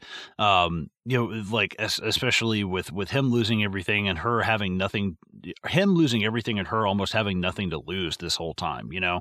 She's not she's not like oh i've got a family and tony ends up having the kid and you know hawkeye's got his family and um you know she's kind of one of the only characters that has like nothing to lose. So her her sacrifice in it made sense to me um, because with Hawkeye, we just built this family thing up from like what Ultron, I think, from Age of Ultron. They've built this up, so we've Yeah. seen his family multiple times. Um, so that that really made sense to me. Um, I mean, good God, you want to talk about fucking Cap getting the hammer? Holy shit! Um, that was just just a huge crowd moment. The whole the whole fucking audience just just was like whoa, and fucking people started clapping, and um, it was such an appropriate moment because that's again something that we kind of saw teased in Age of Ultron, and it really took like what Civil War and Infinity War, you know, for for him to kind of like work these things out that he's been going through, and he kind of had to lose the title of Captain America just to realize he's like, I don't have to be Captain America, I can just be Steve Rogers, you know, like I I don't have to I don't have to like you know I think he did uh, he needed that time of soul searching, and it and it really made sense. I mean, come on, dude, he grew out a beard. Okay. I mean, nothing nothing says you're that you that that you've that you've been introspective for the last you know five years of growing out a fucking beard. Um, and uh, and I love I, I I I love the fight. Like obviously the big fight in it, but also the fights with uh with Thanos is is awesome just because he he does don't get me wrong he definitely does his fair share of fighting in Infinity War but this was like him on the motherfucking battlefield like like ready for war and I was like that is so badass versus before we just kind of had I mean don't get me wrong we had like six people fighting him on one you know six on one kind of fight and that was awesome and it was really cool seeing those people use their powers together. I think about it reminds me of the Marvel Ultimate Alliance games where you had if you had like if if it was like you're in your team you had like the thing and you had Wolverine then the thing could pick Wolverine up and throw him at enemies and he would have his claw stuck out and ready. So it was really cool seeing stuff like that in Infinity War but then in Endgame there's I mean god damn there's like there's like you know um there's like air assaults going on and you've got the ground shit and then you know once the ships start firing down on them the sorcerers just you know kind of open up the portals and just fizz that shit out. Like ever like I love even when when Captain Marvel and Thanos are fighting for the gauntlet and she kind of gets the gauntlet but he takes this it's like everybody has this this quick logical great move to like what the you know what the people are doing. It's just so it's so fucking great the the fighting and the choreography in that. Um i think it's great you know i am iron man boom. Like that that was just so fucking so fucking cool. Um all in all i just i i loved it. I thought it was a great way to to end everything. Um could have used captain marvel a little more. The way they kind of just like didn't put her in there just for the sake of not having her in there was kind of disappointing. Um especially when my thing is like the battle is happening here. I know you have to go to other planets and you have to you know fix all of this stuff but like the battle is is happening now like how does she even know to come to earth to fight all of this? Like how like uh, the how does she know when to show up? Um and she's about 10 minutes too late like when it happened. So i don't know i think they they didn't want to use her because she's so you know overpowered and stuff but but still i think there's just an, there's some way of doing that. They could have said oh well we you know we've got her captured somehow and she can't you know she can't come and join the fight. And eventually when they when everybody shows up and starts kicking thanos' ass that's when she gets released and you could have that kind of come in. So i don't know i just didn't really love what they did with her uh but i did that's just such a small nitpick, nitpick compared to this huge accomplishment that they've done. Um, I would definitely say if this is not a 10 out of 10, it's a 9 out of 10. I think it's ex- extremely well done. It's really good. It's not my favorite MCU film just just because I mean, A, I've only seen it once. Um, but the, the the first ha- the first beginning of it is kind of weak and then, you know, some of the stuff they do with the characters later on I don't necessarily love. Um, but I I still think probably Civil War is is my favorite. I just love that. It's it's basically you know it's it's like an Avengers movie really, um, and I I think they just do such a great job with that. But um, but I mean, what what what is what did you think? Well, Colin, I love you 3000. All right. uh, man, I mean, look, I have I have no objective feelings about this. This is all subjective. I'm sorry. Um, I I I've seen this three times now, and I still fucking love it, dude. I I'm not gonna say it got better every time I watched it. I mean, I, I the first time was probably the best. I as it as I went along, it I picked up more and more stuff that was wrong with the logic of it. Um, that was wrong with like um, you know, with the with the story and all that. But I mean, just I'm just like like like if you guys go back and listen to the episode we just did with uh, Chris Schrader from the Hey Do You Remember podcast, it's the in the in the Mouth of Madness pod, uh, episode. Um, oh no, wait, was that on there? Yeah, it was on there. Yeah, we did record that. So we talked about like kind of like uh, being able to look past the logic issues um, if we're so wrapped up in the story of it uh, like within the mouth of madness it's the mystery elements in this one in avengers it's um, it's it's everything. it's everything that Marvel have set up. It's everything. It's the way they're doing. Um, it's the way they're pacing it. It's the the music. It's the acting, all the performances, uh, the jokes. Like like we're just kind of wrapped up in it. And honestly, I'm just happy. Like I'm fine. I'm fine with for. I'm fine to forego the the logical shit. Like I mean, and especially when you start bringing time travel into it as an element, like you're going to run into some logical issues. So I'm I'm more than happy to to let that slide. Um, for me, dude, I think I think the start of the movie was one of the strongest parts of the movie. Really? Um, yeah, I feel like if you watch Infinity War and this back to back, um, tonally they don't clash because like once you reach the middle of the movie. Once you reach Ant Man, once Ant Man gets to Captain America and Black Widow and starts telling them about the quantum realm and like what's what they can do possibly to save the rest of the Avengers and the rest of the world, um, I think the tone of the, the like everything before that matches so well with the tone of the ending of, of Infinity War, and I think you do need to um, let this thing simmer. You need to let you need to show us how how the Avengers are kind of coming, uh, like getting over the the last five years, like how they're moving on. Uh, like you know, you've lost half of the fucking universe. Um, you need to kind of let that simmer for a little bit. And I like that it's kind of like this calm, calm before the storm. Um, yeah, I, I, don't know. I just thought it was. I just thought it was great. Um, and, and like the, the opening of the film, like the first 10, 15 minutes, uh, like pretty much the lead up to to Thanos being fucking killed. Um, I dug that because like after that 15 minutes, you're just like, well, what are they going to do now? Like there was honestly when they killed Thanos and the first time I saw it in that session, like the, like there was just this whole air of like, wait, what happens now? Right. And like Rocket, Rocket says that. Rocket says, "What have you done?" So we're just like, oh shit, time for us to throw out all the theories because Thanos is dead. Um, so I just thought that was like really sort of clever, a really masterful way to um kind of subvert everyone's expectations because like you know you've got this massive movie that everyone's been theorizing for over the like the last year um and for everyone to kind of like not be 100% on the money like that's that's that's something that you kind of have to that's a hurdle for a writer um but yeah, man, I think all of the original six Avengers, so Black Widow, Hawkeye, uh, Cap, uh, Iron Man, Thor, and Hulk, got fantastic moments to shine. Um, I think I was a little. Uh, I'm a little disappointed with what they did with Thor. Um, Hmm. but but um, that kind of works from a story perspective and how they've built up Thor. So we've seen from time to time that Thor really has a hard time dealing with failure, and he deals with his um, he deals with his losses in a very very different way than the other Avengers. Uh, he's he's much more childlike than Tony, which is very surprising. Uh, he's much much more childlike than um, Bruce or Steve, uh, and the way he deals with his grief or loss or like whatever he's done wrong, he has a cry about it, and that's just that's what happened. Um, so yeah, I mean, like, look, and and don't get me wrong, like, I like, man, I love the way they dealt with Tony's death. Uh, I just like the the whole.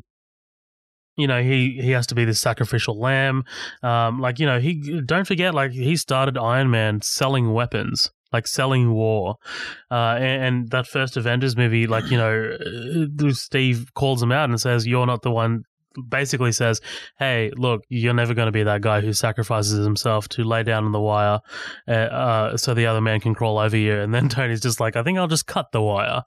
So for that to kind of come full circle, um, I think was fantastic, and it it just felt right for Tony to be the the one ending the threat because it just it just like it's just the end of of this massive 11 year thing that they've started um and cap man don't don't even get me started on cap. Like the way i've just been emotionally sort of engaged with captain america's storyline um less so in the first avenger but uh over in over the winter soldier and um civil war the way the russo brothers have built that character up and written him to be so so uh, human um, and, and, so someone that you can kind of relate to, even though he's been he's a super soldier, he's been frozen in ice for seventy years.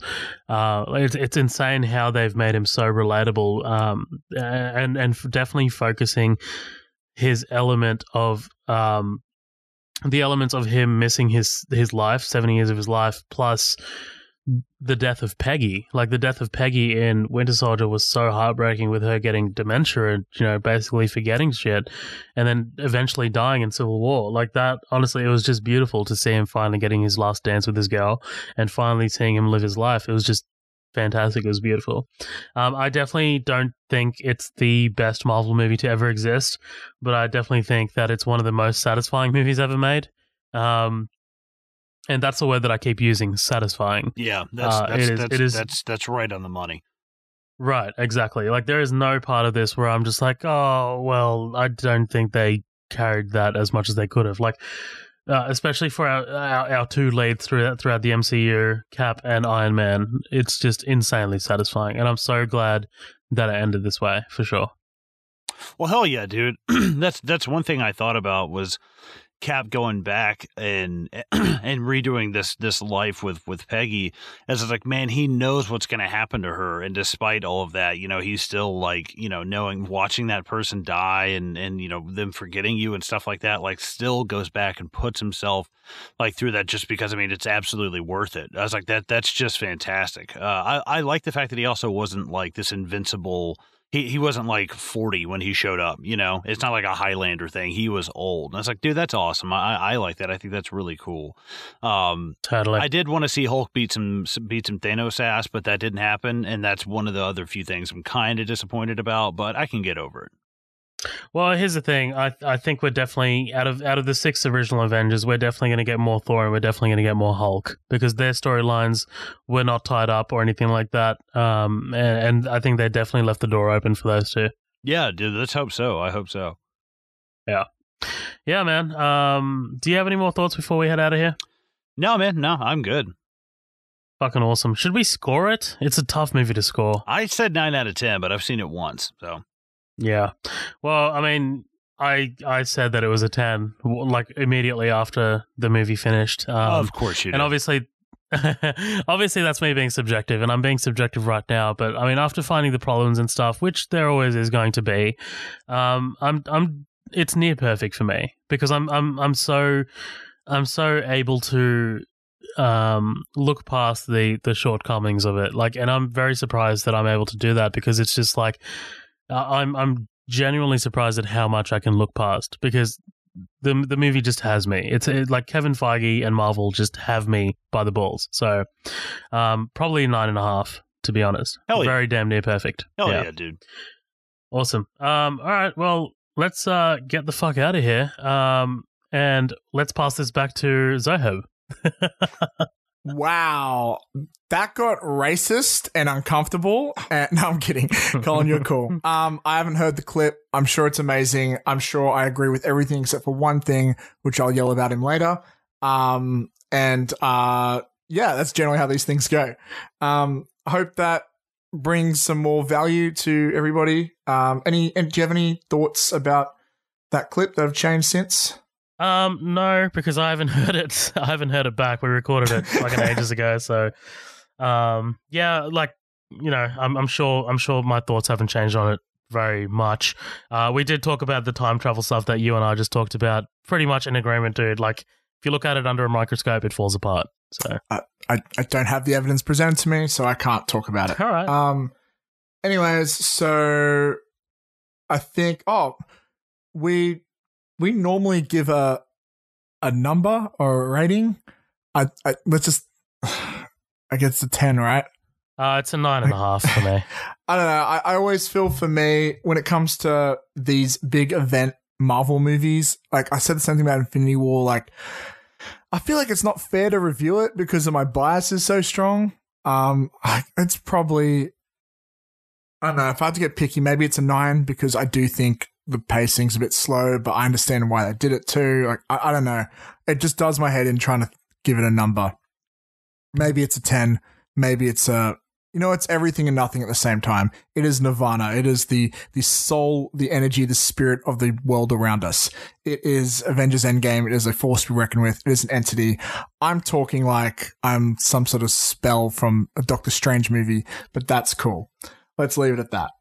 Um, for those who are wow, this is probably our longest upcoming Attractions episode Dude, ever. we have been talking Um, Endgame for over an hour. Uh, well, you know, we we almost we did we did have a um a long discussion beforehand over if this should be its own episode or not.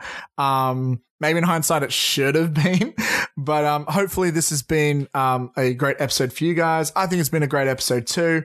Um, definitely a lot of fun. It feels like it was a week ago when we last talked about Sonic the Hedgehog. Um, since then the movie's come out. That's how long this episode's been.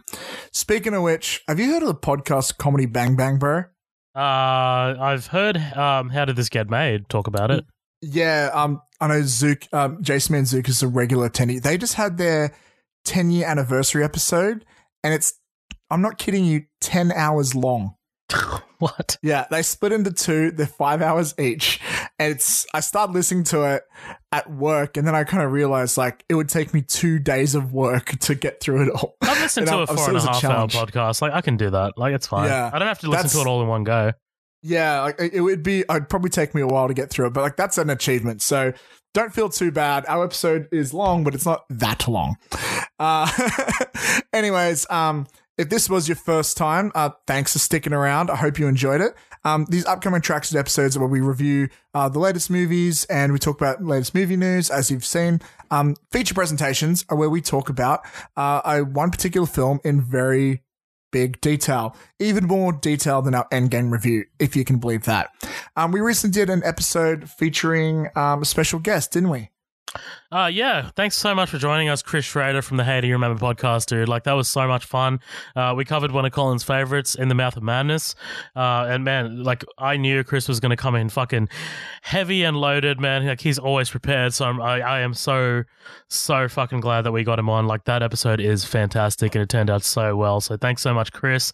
Definitely go check out Hey Do You Remember. Um, that was one of our uh, inspirational and uh, instrumental like uh, just an instrumental podcast to get us started because we just looked at that and we were like man that's that's that's our fucking bar right there so Yeah, I think that podcast as well as um, LSG Media, and now we've had both of them um, guest on this. It must be a pretty surreal experience, particularly for you and Colin. Hey, oh dude absolutely it feels like i feel like i'm on cloud, cloud nine yeah, amazing. Um, so be sure to check that out if you get a chance.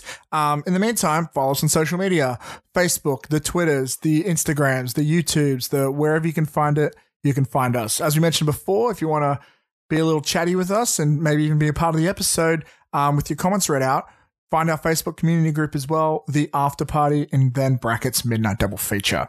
Um, if you're listening to us on iTunes, please give us a review. It really helps out the show.